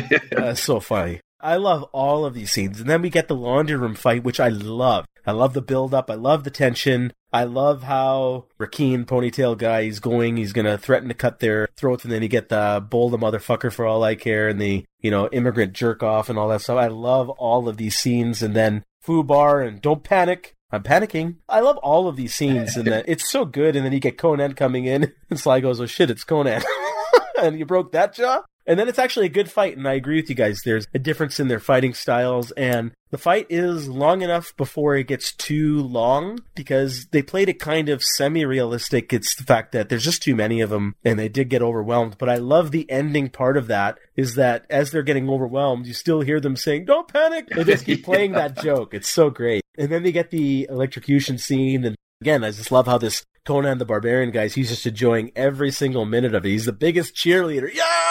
Fried Tango! I love it. It's so great. This guy's just enjoying every single minute of screen time he's in. So then the cops eventually do come in. I don't know how the hell they didn't manage to come in before, and this Matt guy appears to know Cash, and then he says, suggests to them to escape. And then they get the prison escape sequence here. So let's talk about the entire setup for the prison escape and them escaping and Sly fighting Conan the Barbarian again and all of these things. Yeah, talk about everything. The whole, the entire prison escape sequence. For the most part, I think it's a very strong piece of the movie. I mean, the whole prison thing from start to finish is definitely the strongest part of the movie. And the escape, I think, is also very strong. But I was a little bit confused at the logistics. So Cash goes through the like the ventilation fan there in order to meet his friend who's now dead on the other side. So it's like it's a, it's a trap, right? They're going to ambush him. So he escapes back out of the ventilation system. And then I must have missed something because then they still make it. Was there always their plan to make it to the roof? there was a mention of two two Yeah. ways to go. Yeah, Uh, you're right. When his friend is showing him the map, and then Stallone was like, "Why don't we go oh, this way?" Looks easy. Like, no, no, that's a So long that way around. You don't want B. it. Okay, Yeah. all right, all right. That's cleared up. That's fine. Okay, so then it's great. Yeah, I don't have any problem. It was uh, lots of tension. Thought this worked really, really well. I mean, it's a little maybe overly dramatic with the heavy rainfall and everything, but I thought it was well shot with them, you know, using the belts to slide down the, the power line there. I thought that worked really well. And it sort of made sense. Maybe we're kind of jumping ahead that, you know, as soon as they get out, as soon as they land, it's like, hey, we're right, we're going our separate ways. Like we're going to split up. It had a sort of a note of authenticity to me. It's not like, well, now we're sticking together to bring down the bad guys. It's like, all right, we're getting the fuck out of here. See ya. Yeah. Uh, that was great. Great, great tension. Very well, very well filmed. I thought it was really good. Yeah, I agree. I thought it was a nice tension to it. I did kind of laugh when Kurt Russell, like after, after Stallone re- rescues him, and he's like, you know, he's talking about how he found his friends. Like, yeah, they cut his what did you say? It his throat, ear to ear. Know what I mean? It's like, yeah, that's not a metaphor. That's literally what you do. Yeah. But uh, the other thing I kind of liked was sort of the final fight between Conan the Barbarian and Rambo there. I thought that was actually like a, a pretty neat fight because Stallone is losing the whole time. And it's like, you look at, he's got like the, like, uh, I don't know where the claw and chain came from exactly, but I was like, oh, I kind of like this. And again, like that Oh, yeah. actor is so great. I thought it was like a get the fucking really grappling hook. Yeah, I have no idea. it was so weird. This was actually one of the other things I kind of remembered was the last part of the escape of going shimmying through like just random electrical I don't know what those are, but and then then escaping on the with the belts on the cable and stuff like that. I thought like really cool. I think in the 80s, like I mean, probably when I saw this the first time in the 90s, like, oh, this is great. I think it still works. Like as a piece of action, I mean, this this stands up today, I think. I would definitely agree with you guys. This is a tense and exciting, fun sequence, which is still serious, but lighthearted in a way. I love the settings and the lighting. I know it's heavy with rain and thunder and, and lightning, which is a definite trope, but I did enjoy the settings they had here. I like how Tango saves Cash. It's a nice little little moment. The showdown with Conan the Barbarian was a little disappointing for me, but it was a good death because I love how in the midst of his, him dying and being electrocuted, he's still able to manage to scream out Tango. but it's kind of funny. I didn't notice this again until this time because I'm paying even more attention. Is that Conan, as he has him with the grappling hook, is he's obsessed with animal fetish as well. Like he's calling Tango a dog, calls him oh, doggy. Oh, that's right. doggy, puppy, scream, all of these things. I was thinking, what is going on with the writer? What's what's happening here? Like something is happening. Mice, dogs. You know, you love mice, you hate dogs. What's going on? I'm not sure. And when they jump and do the zip lining, I thought that was fantastic. But What's with the bicycle kicks while guys zip line all the way down? You think that would actually? Did you notice both stuntmen Yeah, were I- were doing I the totally bicycle noticed that, kicks? yeah. Like, is that just for flair for the film, or He's just having he's having fun. you, you would think you, would, you wouldn't be doing that. This is not ziplining in Mexico. This is, you know, you're going. You want to make as the least amount of visual distraction as possible. And you don't. I actually kind of wonder if the guy's completely still, like if he's just sort of like in an L sit and his legs are up or something like that. I kind of wonder if people would think, ooh, you know what?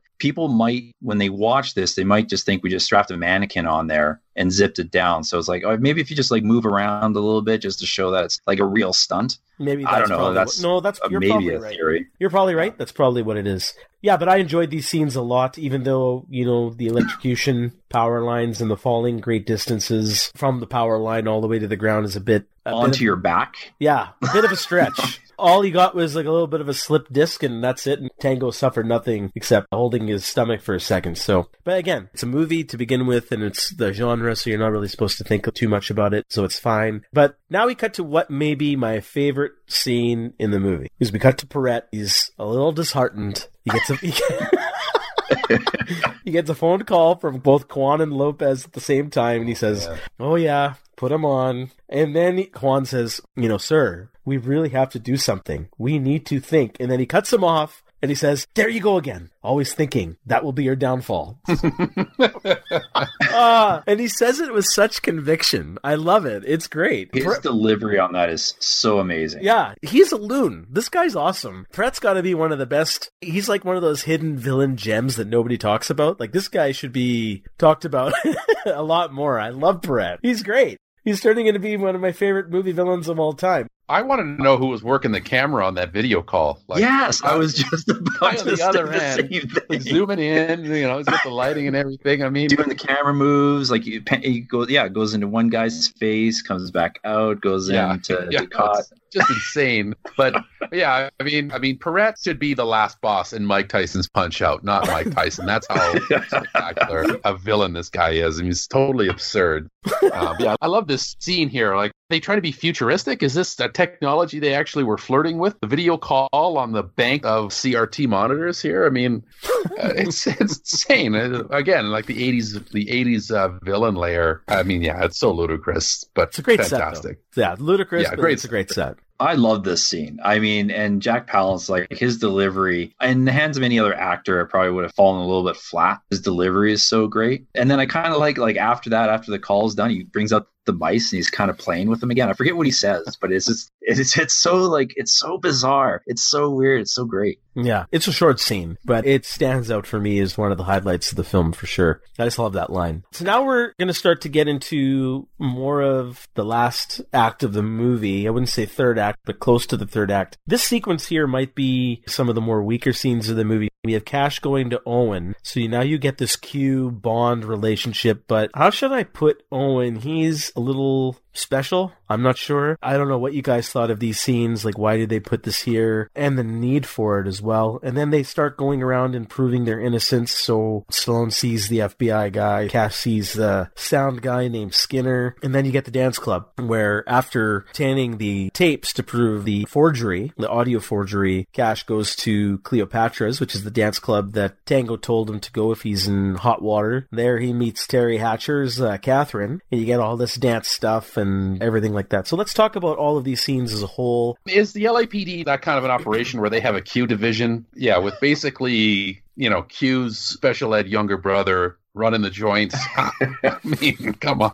That dog? Our tax dollars going to these yeah. devices. Oh, come on. I mean, I think this is this is one of those scenes that might be betraying some of the production and script difficulties that this film had that you described, Harry, because this doesn't fit. No, it doesn't. Uh, this feels really out of place compared to yeah, the rest of the movie. Time. I don't know why they put this stuff in here, and I think it's only to give them that accessibility to the RV from hell, so they can have that truck chase, and that's probably it. And even that, and we'll get to that. Even that is sort of incongruent with the rest of the film, right? So the whole the whole third act is feeling uh, just out of step with what we've seen so far. I mean, everything so far has been ridiculous, but it's been ridiculous within, you know, its own band. And this is just going outside. It's just going out of bounds with this Q stuff. This could be Jon Peters' influence. Who knows if this is, because as I mentioned. Wouldn't surprise me. Yeah. Well, because Jon Peters is kind of legendary for being batshit insane and wanting just the weirdest shit thrown into the third acts of his movies. So that would certainly be a logical explanation. You know, Cleopatra's is an interesting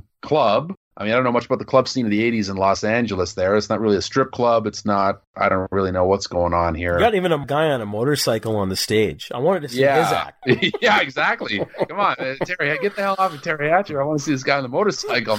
to an extent. Motorcycle we don't, we don't know what, we don't know what he's doing with that motorcycle, so oh, that's well, let's not get carried well, away. a lot more death defying than the glitter and crimped hair of Teri Hatcher, but, you know, it's okay. Are we stopping here? Are we getting into the Kurt Russell and heels and, and no, drag? No, you can, you can go up to the drag scene. Yes. Yeah. So I mean, I actually I had a good laugh seeing him in there because he's just hamming it up and having a great time doing it. So, you know, that was good. I don't know if there's any deeper social commentary to be had there where they're both. No, these are just um, cheap laughs. They are cheap laughs, but I like how she, you know, like Teri Hatcher's kind of playing the butch and then Kurt Russell's, her, you know, her girlfriend in drag. Like it, uh, I don't know. It's entertaining. It's funny. The best part of that scene is that the cop still doesn't care. He, he asks, "Is there any chance of a three-way?" Oh.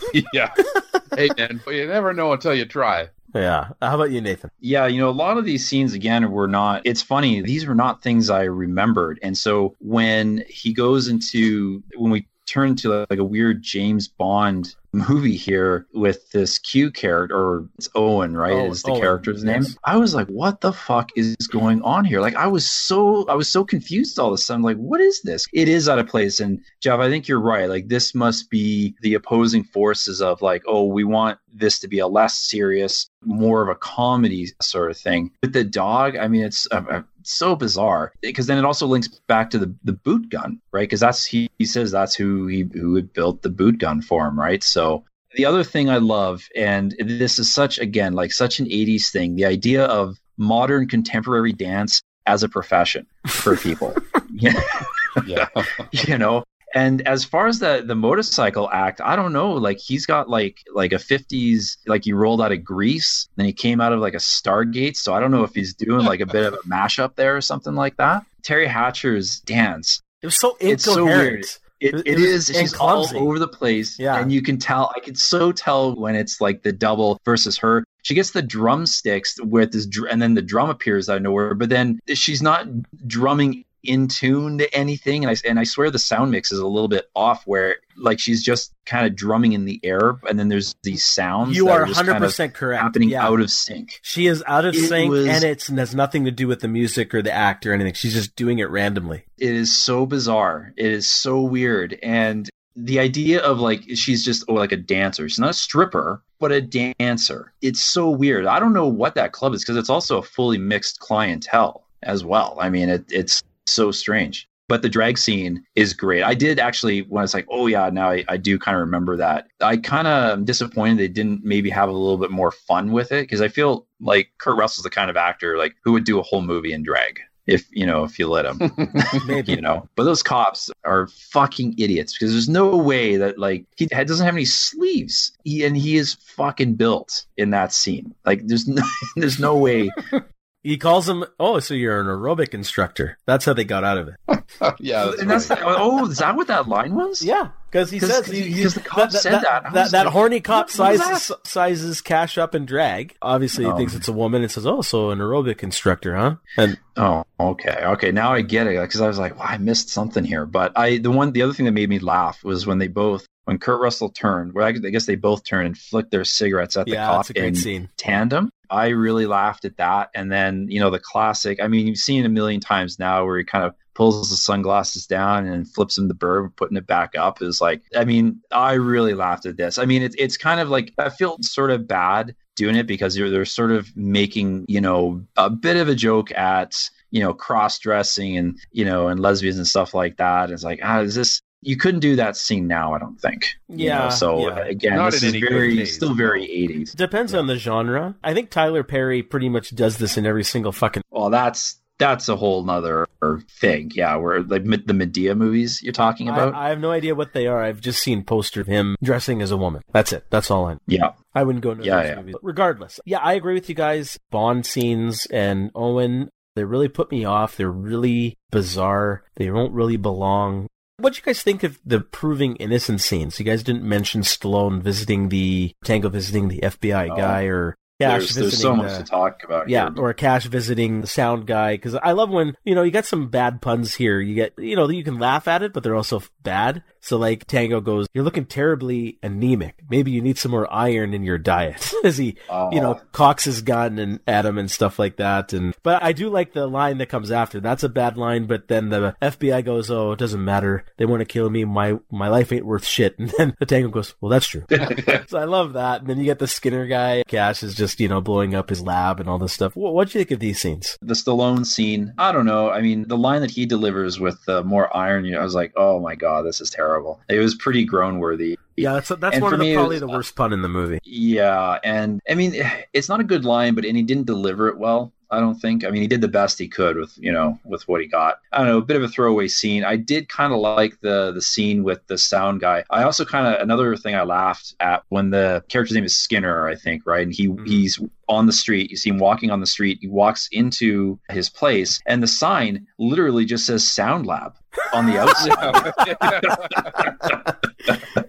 So I'm like, guys, come on, you could. And but it's there's like some weird like styled letters behind it, but then just like a white border sound labs. Like you guys could have come up with something. And I mean, it's fine. You know, I mean, Kurt Russell. I mean, he's of course he's gonna you know deliver his lines really well and stuff like that. But I thought it was kind of odd that they sort of blow across these scenes very very quickly. Because usually that's in a type of movie like this is what you would do is to redeem themselves. Much of the movie is going to be that, and really we only get essentially these two scenes to try and gather evidence. I mean, a little bit in the scene kind of following at, at the house, I guess, but not really. So I, I thought it was kind of odd that they condensed this down. I kind of wonder, I really wonder if there had been more stuff that was shot with the original director who was like trying to make like, you know, a bit more of a serious movie. And, and I wonder if some of that stuff went to the wayside. I kind of feel like the overall narrative, these scenes are, they're kind of necessary, but they're mashed together with these other kind of superfluous scenes, right? The dance club scene probably could have been well, I don't know about condensed. I think they should have just lost the Q scene and they could have maybe had a little bit better flow there from when they separate to trying to figure out their predicament. Yeah. Well, I mean, he could have just had Cash say go back to the house if he gets into trouble. Anyways, because they eventually go back Yeah, there yeah. anyways, so regardless, it doesn't matter. I'll chime in too, it's just quickly is that, yeah, I don't mind them, the scenes where they're going to try and prove their innocence. Couple of nice moments there for each of the heroes, but the dance club scene is just absolutely terrible. Not a fan of Cash and Drag, but I do agree with you, Nathan. I did like the scene where Catherine and Cash flick their cigarettes at the horny cop there, and I just love how that horny cop, he won't stop doing anything until he gets laid, so that's pretty funny.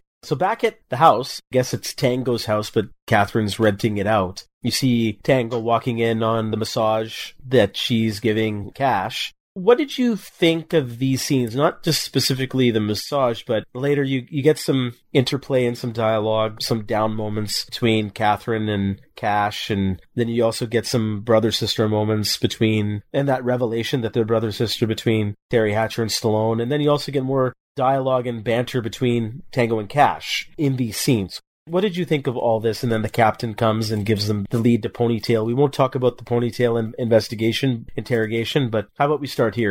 I fucking hated the massage thing. Like it really bugged me.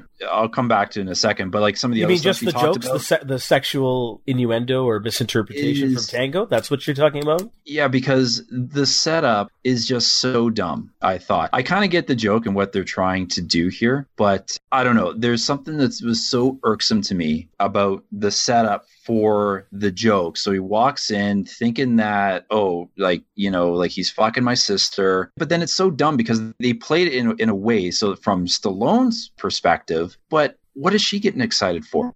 you know, it's just, I'm not joking here. Like, this really bothered me quite a bit. What is she getting And- excited for? Yeah. Oh, That yeah, his- because of the his massage. Cartilage Yeah. is going Right. bad. Yeah. Like it's it's so fucking stupid. It really did bother me because it they kind of worked backwards from they wanted to have a certain joke. Oh, he's going to walk in, he's going to think it's some sort of sexual situation and he's kind of dumbfounded a little bit and then of course like they have the scene with the captain there like where they think like a you know like an assassin or whatever through the window or something like that. But it sort of feels like a piece of writing where they wanted to have a bit of a sexy scene. They got the massage thing going. I was like, okay, well, we want to kind of have we need like a way to kind of reveal the sister aspect but also still kind of playing up the angle that it might be the girlfriend. There's something about it. I can't put my finger on it that just really bugged me about the way they led to it. After that, actually, after like, you know, he runs through like the door there and tackles the captain and everything like that. And Kurt Russell comes out. And I thought a bit of that interplay there. And then I think the final reveal of it being the sister and that interplay and some of that dialogue worked really well and then uh, some of the band, you know, Teri Hatcher comes in. They've the three of them actually, like the three together, actually, I thought had pretty good chemistry and the banter that was going back and forth between all three. I actually agree. I'll touch on that later. How about you, Geoff? Well, the situation is a bit of an eye roller. It's a little over elaborate because they have to get Teri Hatcher to, in order for the joke to work, right? For Sly to come in and see it and like get the wrong idea, she's got to oversell the fact that she's enjoying giving him the massage. Like it's dumb. I mean, it doesn't bother me as much as it bothers Nathan, but it, it is definitely dumb. You know, the jokes later, they could have done a million different things there. I think that would have played a little bit better than how they landed on it, but I don't know, whatever. I guess it's okay. Once all, all said and done, the three of them have good chemistry together, which, I mean, that's a tough dynamic to sell. And they, Teri Hatcher does a good job. I mean, you've got Stallone, Kurt Russell, and you've got Teri Hatcher, who's been In one movie. in what a couple of yeah One one movie. movie and a couple of chewing gum commercials probably. I mean, like that's all, and and she's right in there holding her own. So I think she did a pretty good job, and that trio works for as you know the little time we see them together. and I completely agree. The massage sex setup, I don't really care that it, it was a little over the top and dumb because it really wasn't too much of a focus for me. It was a dumb joke, but I liked the talk that they have prior to then because it's still a little ambiguous because Mia Cash is trying to feel her out in a sense. Is she really dating? Because he thinks he's, she's dating Tango and, and all these things. Uh, so I, I liked some of that dialogue there, but I agree with you. The minute that the revelation is revealed, it actually gets pretty good between Tango and Cash. And I also like the brother sister banter about the rent in the house. And he goes, excuse me, are you not staying at my house? Oh, and besides, you owe me rent and all of these kind of things. And then Tango's saying, oh, well, you know, Cash, I've never really hit somebody in my life, even though I've never I understood that as he's hit plenty of people in this movie prior to then. But he says, I'm proud of the fact I've never punched anybody out, except Perret's men. yeah, exactly. But I'm going to nail you through the goddamn lawn. I love the way he says some of these things. There's a lot of good jokes and banter here, and they're still playing off each other. I agree. I think Teri Hatcher is doing a really good job, considering this is one of her earlier roles here. And then I even like some of the brother sister honest discussion later because, you know, the movie's been so quick and fast, they just need a bit of a breather before they go into the third act. We've talked about this many times before on other movies. So there's a reason why this is a little bit of a slower pace and they need a little bit of a breather. And I thought this discussion here about him worrying about her, I love the joke he still has. He's still thinking financials. You know, if you need help, I can, you know, get you to invest in a bond seven and a quarter yield, big money. It's a pretty good bond yield, by the yeah. way, in case anybody's wondering. It's the 80s. Mortgage rates at this time. Yeah, exactly. Like, Inflation uh, was like 20%. Seven and a quarter yield. I'd love that. It's a great line, though. Yeah, it's a good line. Yeah. But another bad pun when he notices the, the guy stalking in the backyard and he doesn't know it's a scap and he goes, freeze, sleaze bag. And then he does this, I actually, I thought I laughed pretty hard there. I thought it was pretty funny. The bad pun came from the captain. He goes, is this? Oh, best, best pun. Best pun? Is this the way you screen, you all, screen your all your guests? Oh, so good. it fits in the mood, right? So Captain gives them the tip about Ponytail, so they go off and interrogate Ponytail. They capture him, lure him out as bait in his apartment in a hotel, and then they take him to the roof and they do the rooftop interrogation. What do you guys think of the Ponytail interrogation?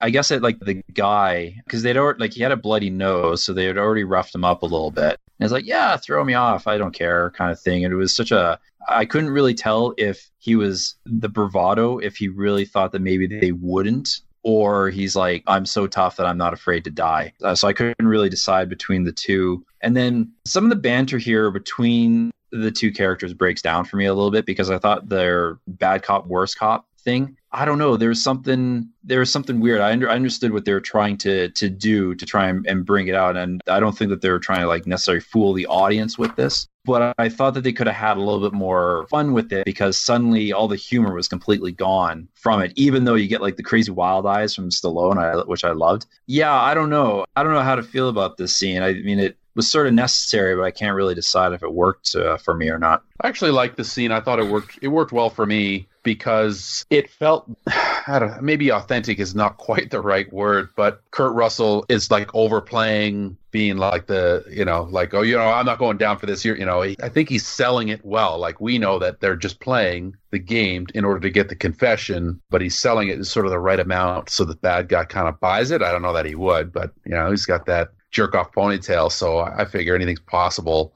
Uh, but they have, like you said before, uh, before Harry, that you know this guy put on the Cockney accent, and they're like, "Oh, that's interesting." So they gave him more lines, but every line is such a cliche Cockney accent line. Like every single word out of his mouth is like, this is the Cockney dictionary and all the bullshit words. That but it's so great. It's so ludicrous. I mean, overall, the scene's fun. I think it works generally, especially considering kind of what's surrounding it at where we're going. This is a little more consistent with the tone of the movie that, that's been enjoyable to this point. And it's sort of an oasis because uh, shit starts to go upside down pretty quick after this. Yeah, I agree. I'm also semi mixed on this scene. There's actually three parts here. There's the first part where they capture Ponytail and start hanging him upside down. Then there's the bad cop, worst cop part with the grenade. And then there's the aftermath when they're just talking about Cash nailing the sister. So I love the first and the third part. I agree with you guys. I agree with you, Nathan, that the the second part where they're the psycho cop, you know, bad cop, worst cop part kind of feels a little forced and maybe the setup yeah. really wasn't there. I'm 100% aligned with how you feel there. I also, even though I like how Stallone is or Tango's playing it, you know, he's a little crazy, wide eyed, he's, you know, ready to go. But yeah, a little overplayed. But I love the first part because I love Brion James, that ponytail guy. I, I love the Cockney stuff.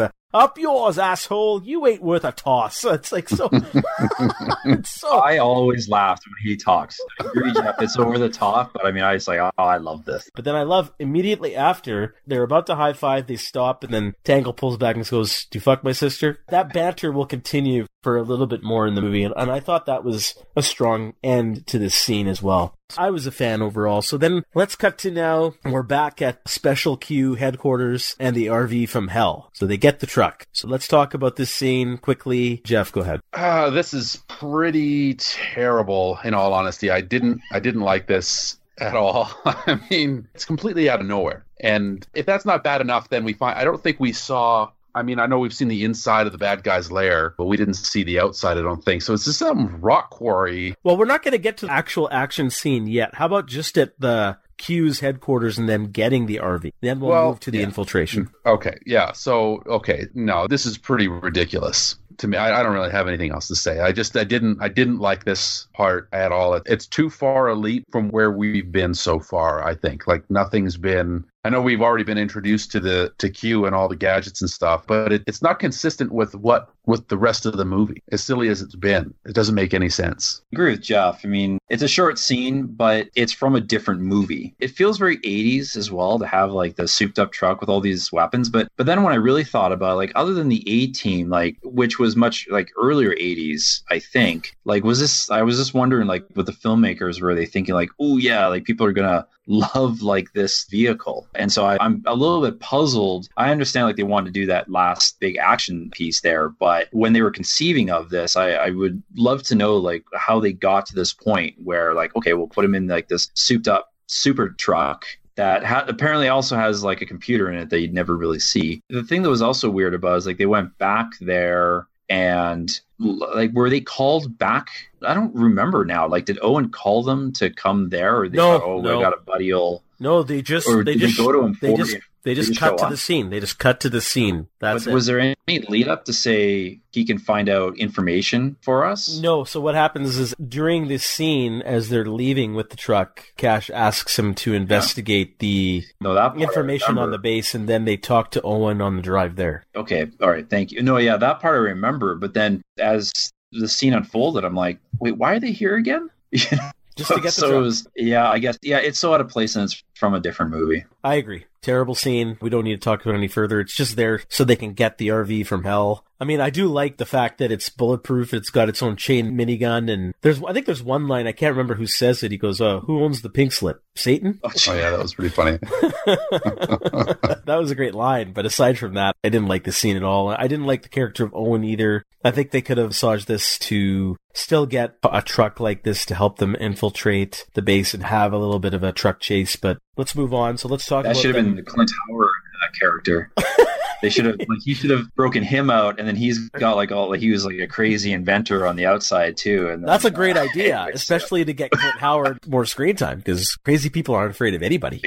up. Uh, the next scene here, they infiltrate the base and you get the truck chase here. Let's talk about everything outside before they go inside. So, Geoff, you start. Yeah, okay. Well, as I was starting before, so the drug dealer is this the payoff, the end result to being a crime lord, drug dealer, gun runner is that you get to have a sweet pad inside of a fucking rock quarry, and then you got to have all these He's like metal band mice. rejects driving He's digging Yeah. for mice.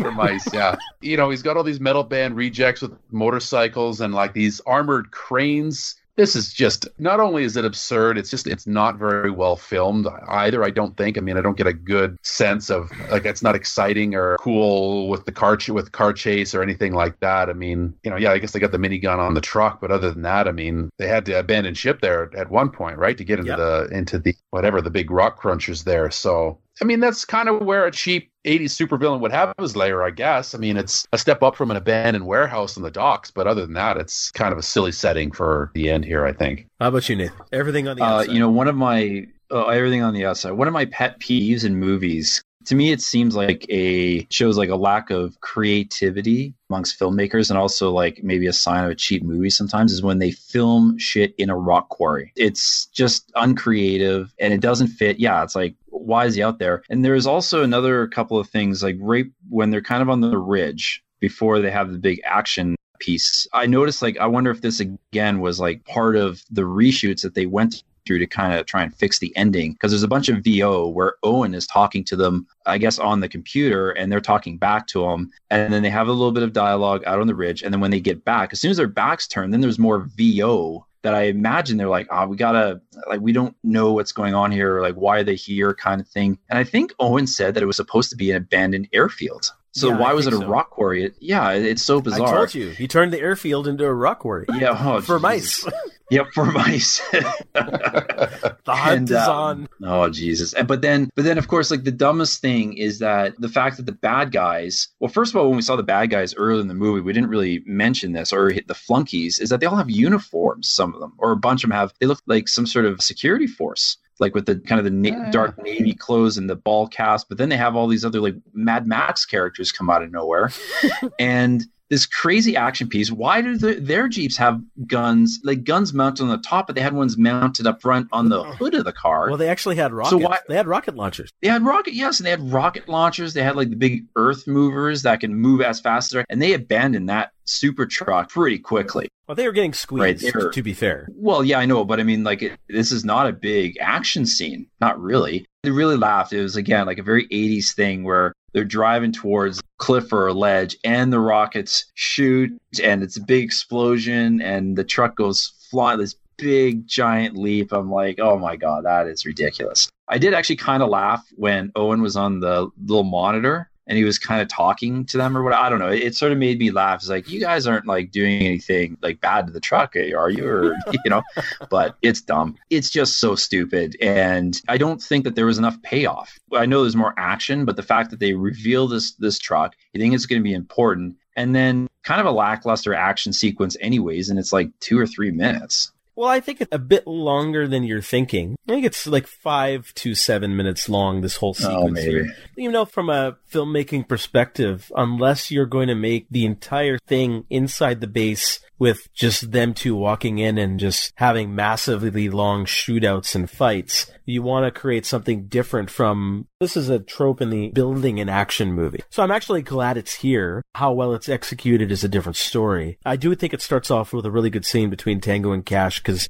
at this point, they're talking about if they don't make it, Tango's being genuine and he's complimenting Cash, saying he's the best cop he's ever worked with. And I love the comeback. Cash says, well, he's not saying if Cash doesn't make it, he's saying, well, if you don't make it, I'm going to date your sister. yeah. And then, I and laughed then at that. I, I laughed at that. And then Tango just looks at him and then you just see the big smile and charm oozing out of Yeah. uh, Cash, like Kurt Russell. I love that scene. It's great. And these guys just have, you know, we've said it before. We'll say it again. I'm sure we're all going to agree at the end. These guys just have such great chemistry together. The only problem with the chase that I don't like is that it's littered with puns after puns. Like, where did this guy learn to drive? Stevie Wonder and all these other things. Like, this is getting to Attack of the Clones C3PO level bad. And so I didn't like that. I, I didn't mind some of the action. It's just the puns were bad. The only line I really liked was the comeback from Sly about the gun because he takes the bigger gun, gives the small gun, and then Cash complains, "Oh, why am I getting the small one?" And he, you know, does the comeback. Genetics, Pee Wee. So he finally, you know,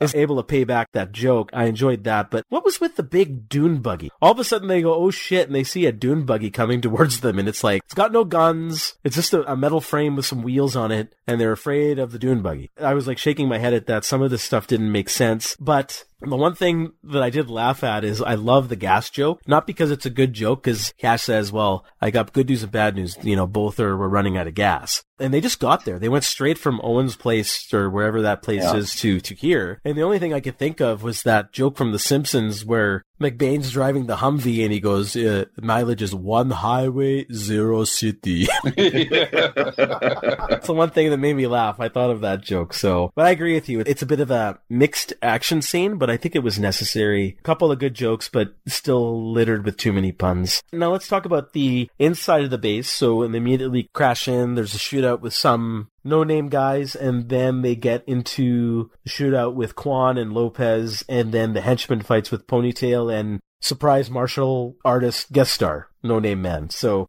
Let's not talk about Perret facing off with Perret, but just everything in the base, including these fights with the second to last stage bosses, as I mentioned. I think the action is certainly serviceable here. There isn't anything particularly that stands out. It feels like because we've we've kind of retreated into some real bad cliches already here because I think we know that they've got the sister hostage at this point. The puns are yeah, the, it's a good thing they have such good chemistry because you're right. Yeah, that, that one dumb pun where he's like, "Where'd you learn how to drive?" Stevie Wonder. It's like, really? That's the best you could do? Like that's pretty terrible. It doesn't have the stakes or the tension that like the prison fight scenes had because those are the high points of the movie. if the third act, you know, this is the culmination of that, it can't outdo what it's done before. It it starts to fall a little bit flat. I think they're straining a bit in both the writing and and the, and the setup. I mean, okay, so the outside stuff wasn't very good, but the setup inside, there's nothing really going on here that's very interesting or or different. It also feels like they have the upper hand through the whole thing. So the tension isn't quite there. You don't feel like the bad guys have his ability to slow them down or to, to cause really any any harm other than a flesh wound.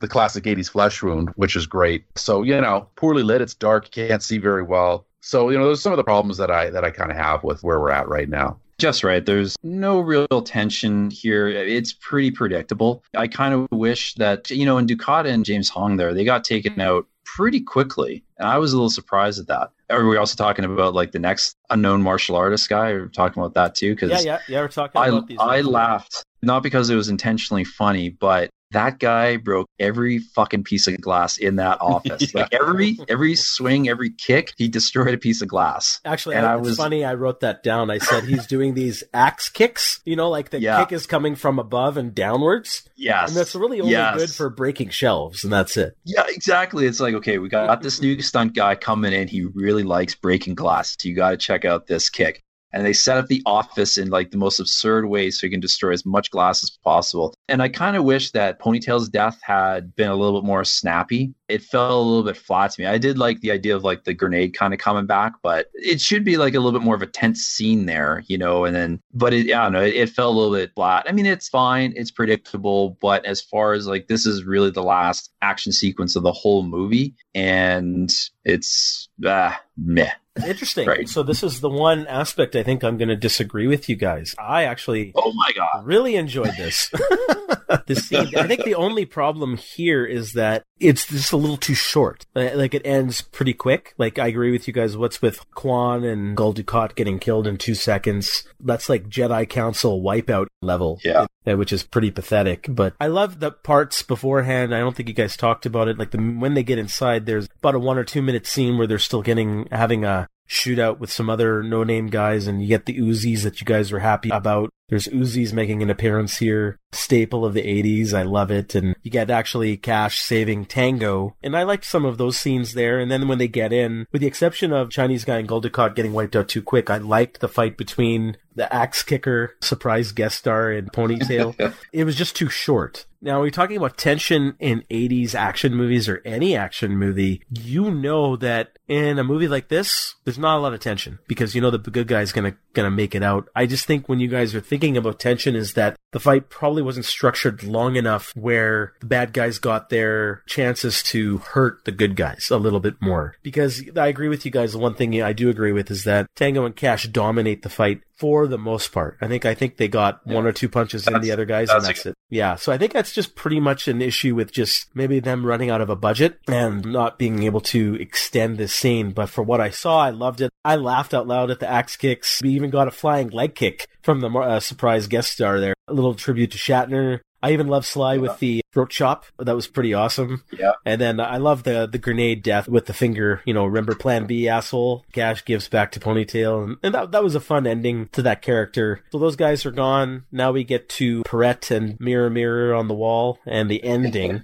so let's talk about Mr. Perret and his little plan here. He has rigged this place to blow. He has watched the entire infiltration on the outside when they first came in on the outside of the quarry. He's decided to stay, watch. He realizes that they've infiltrated the base afterwards. He still has decided to stay, and he also set an alarm to go off. I mean, a bomb to go off previously, and he's still there. Let's talk about his plan. Let's talk about the Hall of Mirrors, how this is resolved, and the ending on the outside with the heroes. So even though the action leading up to this I wasn't really in love with, I did actually kind of like this final scene because it's so ridiculous, but I loved it. I mean, because it's like, man, what is that room even for? It is so insane. It finally kind of like fits. I mean, it's, it's dumb, but it sort of fits. That's, Nathan, that's the yeah. area where he dresses his mice. He needs all ah, I see. Okay. All the angles. Now it's cleared up.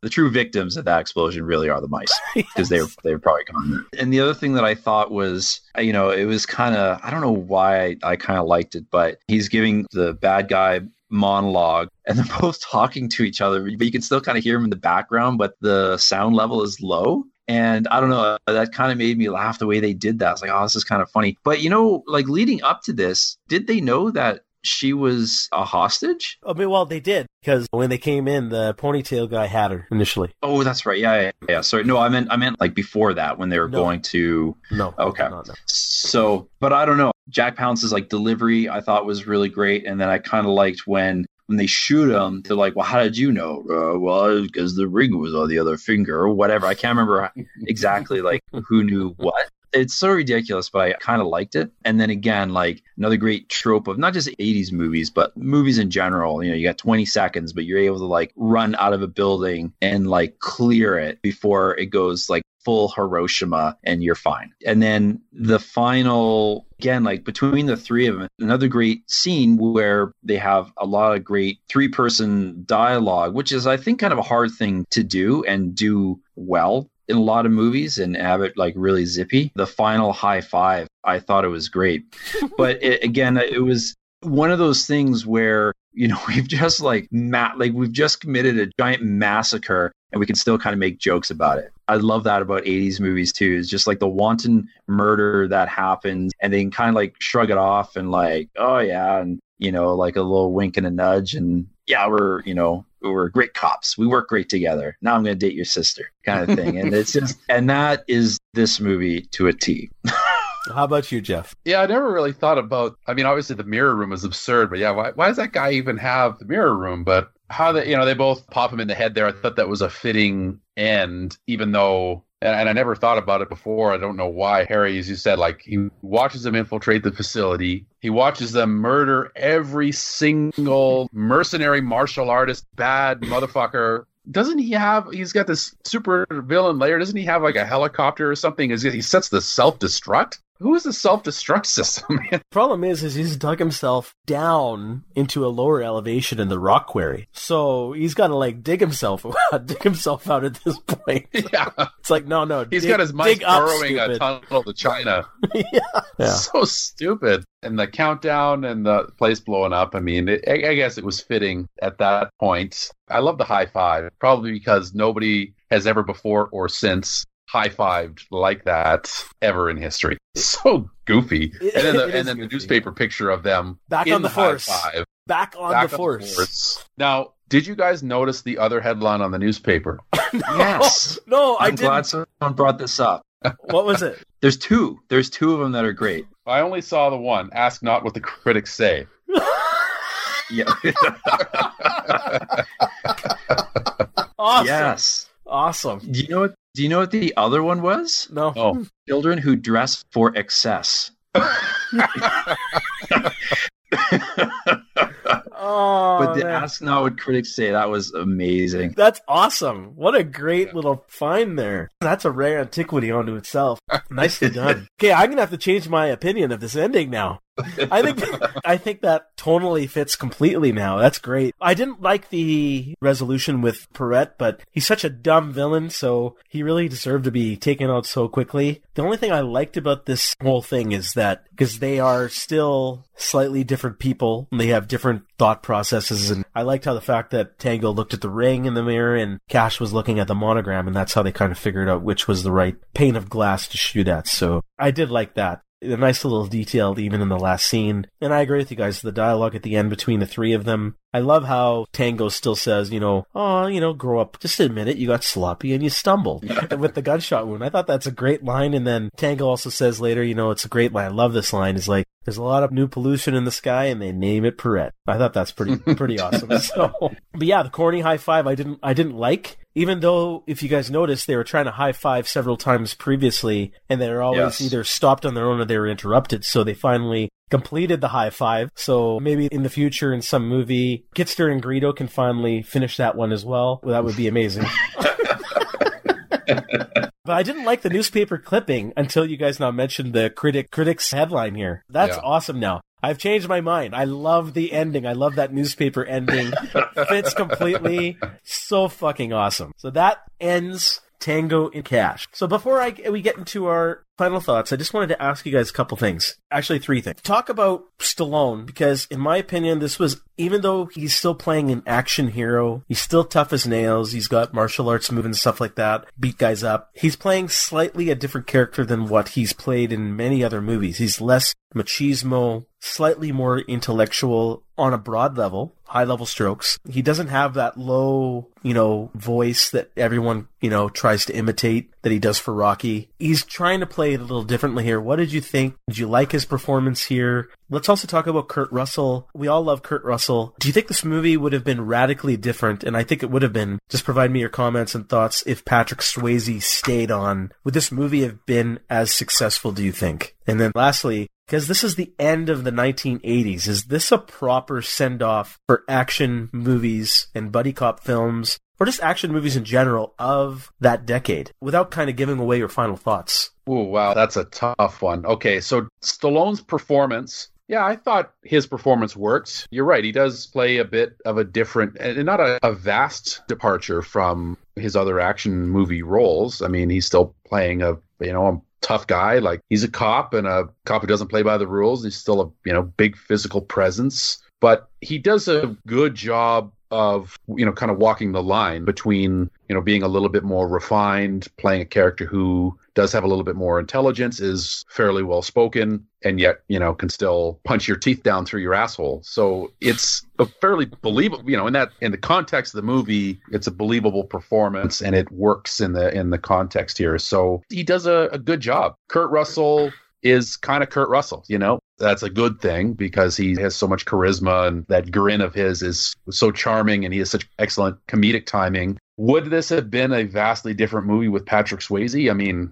shit, yeah, it would have. And I don't think it would have worked nearly as well. And that's, you know, I'm not saying anything against Patrick Swayze, who, you know, very capable actor in his own right and is also very charming but probably too, for lack of a better term, is a little bit prettier than Kurt Russell. Kurt Russell's a little bit more rugged. I thought that fit the role a bit better. And and it comes down to chemistry as well. I mean, we you know who knows what kind of chemistry Stallone and Patrick Swayze might have had, you know, because that's you that's what it comes down to. But I think we're definitely looking at a at a very different film if that's the case. And then to your last question, is this a proper send off for the decade of the action movie. I don't know. I mean, there are better action movies from the 80s. I mean, it has a lot of fun with a lot of the tropes of the 80s. You know, you talked about it a lot, Harry, and I and I'm mad at myself for missing it, but I kind of hear it in my mind for for not paying better attention to the soundtrack. Very 80s with the synth that's such a sign of the times. So I don't know that I can answer that question. I hate to be a pussy and, and sit on the fence, but I don't think I can answer it. It's just not the best. You know, it's not as good as it could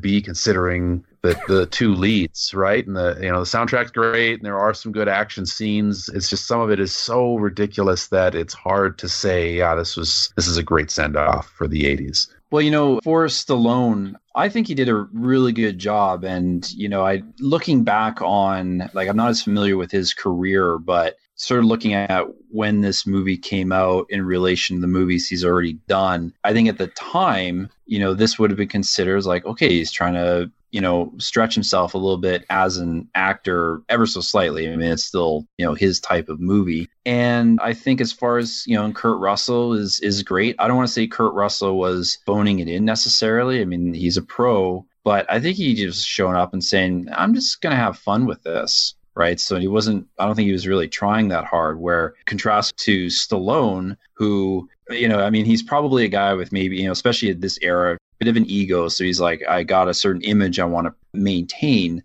but he wants to like, you know, try and do something a little bit different, even though he's not really coloring outside the lines that much. Yeah, and I don't know if this would have worked with Patrick Swayze. Would have had the same hair as Kurt Russell, right? I mean, I think his hair hmm. is pretty glorious in Roadhouse, which uh, you said he left this for. But I don't know if he would have. Yeah, again, we don't know what the chemistry would that look like. I don't really think of Patrick Swayze as a guy with like a great, or it doesn't deliver a lot of comedic lines a lot the way Kurt Russell can. So I wonder what that interplay would have been like, you know, and I think because of the different tones and shifts of this movie, I wonder if that would have almost been again another weird, jarring, strange, weird thing with you have like this guy who's not really playing the straight man to Stallone's straight man. So tough to kind of say. And, you know, is this a great send off? Well, it has a lot of great things about the 80s that I like, some of the tropes, but unfortunately, it falls into parody at times that I'm not sure that I think it is a fun movie of the era and I think it it's a good representation of many things of the era but I don't know if I would can say that it really is a great send off could have been far worse. That's for sure, given the production quandaries. You know, I, like Geoff, I don't want to be on the fence about it, but I think I kind of lean towards no. I'm. I don't really think this is a great send off. Okay, I agree with you guys partially, but I do have some different opinions. I agree with you that I think Patrick Swayze definitely would have been jarring in this role and it would have been a radically different movie. Of course, I agree. Who knows how much of a chemistry he would have had with Sly that may have worked, may not have worked. I would agree with you, Nathan. I would lean towards it definitely probably would not have worked because I don't really see Patrick Swayze in this type of role where he's a little bit more lighthearted. He's more serious, dramatic, kind of guy. And that's where I'm going to go towards Sly is that, and I, that's why I think Kurt Russell did such a great job here. He was just, we talked about oozing charisma out of his hair. Every orifice of his body, I guess Sly would know in the shower scene would, was probably oozing yeah. charisma. but I think Sly did a good job. You know, I freely admit I'm a little biased when it comes to Sly, but because I did grow up a big fan and I'm still a big fan who I think he gets a bad rap. I think here he really lets loose. He really, to me, demonstrates that he has the ability to be in a movie like this and more of a comedic tone, you know, playing somewhat of a slightly more intellectual range than some of his more famous roles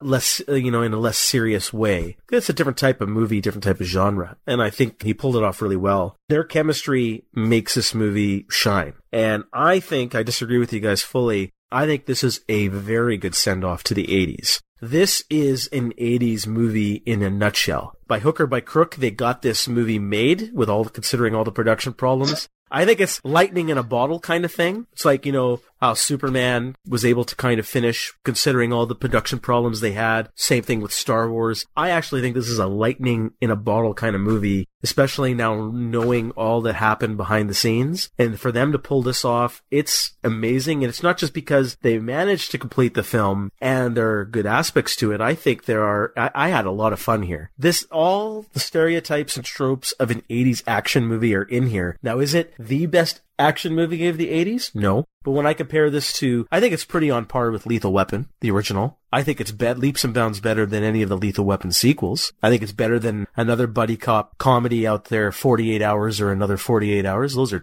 terrible compared to this, in my opinion, for different reasons. There are good aspects to each of these movies I'm talking, other movies I'm talking about. But I think, you know, is this a, as good as Predator, Die Hard, Rambo, First Blood? Obviously not. No comparison. But considering all the tropes that were in every single 80s action movies, now you look at all the Van Dammes, the Seagals, the Chuck Norris movies, and all the other ones that Arnie, Sly, or Bruce Willis did during this decade, everything is kind of wrapped perfectly here. I think it's a great send off. That's just my opinion. Do you guys have any other comments before we get into our recommendations? When I looked up the uh, the last newspaper just to confirm one of the headlines, you guys should just go look it up. There's a fake Tango and Cash newspaper. Jack Palance sniffs rodent. it's like a Mr. Nibbles is said to be in sh- shocked but stable condition, and the picture is amazing. So go Google it. Uh, you, you won't be sorry you did it. That's all I got. The standout is the buddy cop chemistry between Kurt Russell and, and Sylvester Stallone. I mean, that the movie right here. I mean, for all of the tropes or, or not, or the 80s synth or every other thing that we've talked about, it's those two that make this work at all. I mean, if it wasn't for that, this movie is probably a colossal turd. And for those two, that's an unlikely pair for me to have put in a movie. If I'm thinking back to the 80s, I wouldn't have thought to team up Stallone and Kurt Russell. That wouldn't have occurred to me at all. And it only occurred once to Hollywood. So it works, well, I guess maybe twice with upcoming Guardians of the Galaxy, but it's almost too good to be true how good they are together. That's fucking fantastic. I 100% agree. I mean, the real standout stuff is the chemistry between those two, even just when they're doing stuff on their own. they're really great. Jack Palance, I think, is really. good. I mean, overall, all the performances, like everyone equips themselves pretty well in this movie. I think, even down to some of the smaller players. I thought. The other thing that I liked the flow of the movie. Like I've said, like I mean, I, I can forgive a lot in a movie except for being boring, and this movie is anything but boring. And I think it's like a real credit to this film is that like, oh boom, boom, we're going, we're going, we're going. And they appropriately placed the scenes where they need to slow down a little bit so that people can kind of catch up. So it's a very well paced film overall. And I mean, I think as far as like just the overall, well, I guess we can kind of get into the final thoughts later, but I mean, those are kind of the big things that I really enjoy. So, how about we move into the final thoughts and recommendations? Nathan, how about you start us off first?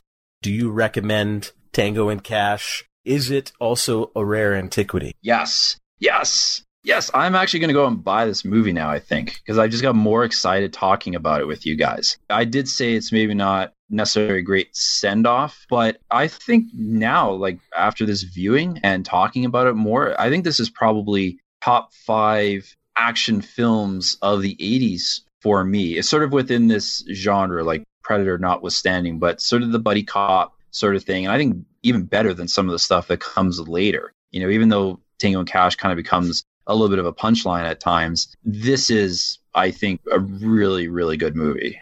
How about you, Geoff? You know, I do own this movie, but I own this movie on, I don't know if you guys remember those shitty DVDs that had like the plastic. Oh, I have It was that. the Warner Brothers. That's what yeah, I have. you got that too. Yeah, But it's not. It was before they had anamorphic widescreen, so I you know, play it I- on a big screen TV. yeah, it comes out yeah, it's a tiny little rectangle, yeah, right? I hate that. I want to buy the Blu-ray, but I can't find it. I Yeah. gotta order it online. Yeah, totally. So I watched it on that and I was just shocked and horrified at the picture and audio quality. But I feel the same as Nathan. I mean, I wasn't sure about some of it, but yeah, just talking about it and all the things that I missed. I mean, I would have absolutely recommended this no matter what before we had the conversation. It's pretty ridiculous, but Sly and Kurt Russell are worth the price of admission just by themselves. Everything in the prison, start to finish, is gold. Yeah, the third act is a little bit ridiculous, but they certainly don't make them like this anymore. So, yeah, this is definitely a rare antiquity for me. I'm 100% agree, guys. This is very high recommend. It's always been one of my favorites, and even if I'm looking at it through rose tinted glasses, I can still see the strengths and weaknesses of this film. As I mentioned, maybe by sheer dumb luck, this movie came together, and it came together, even if it was mashed together in a poor managerial way.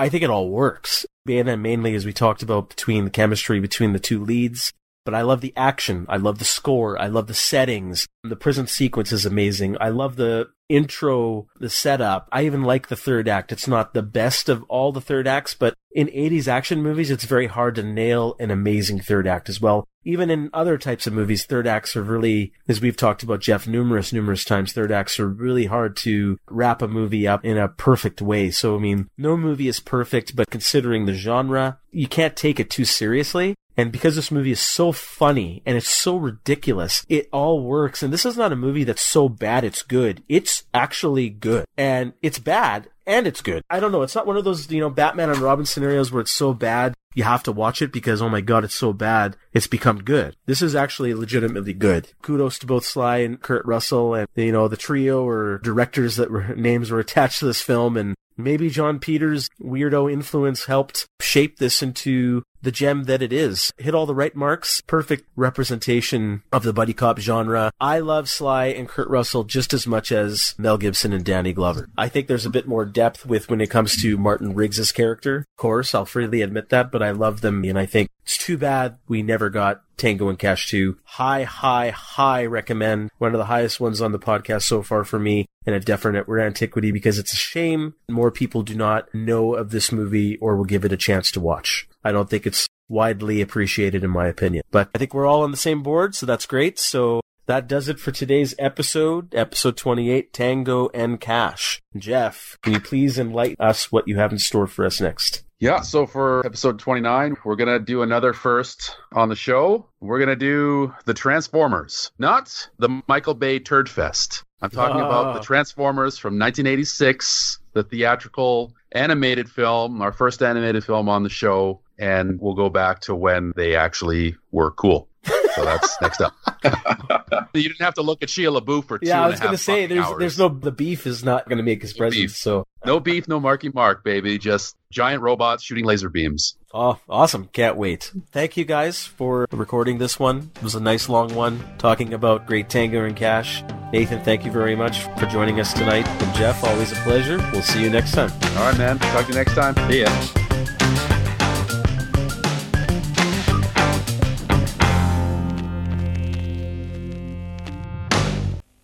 Mr. Perret, this is most disturbing. I think we must take some action.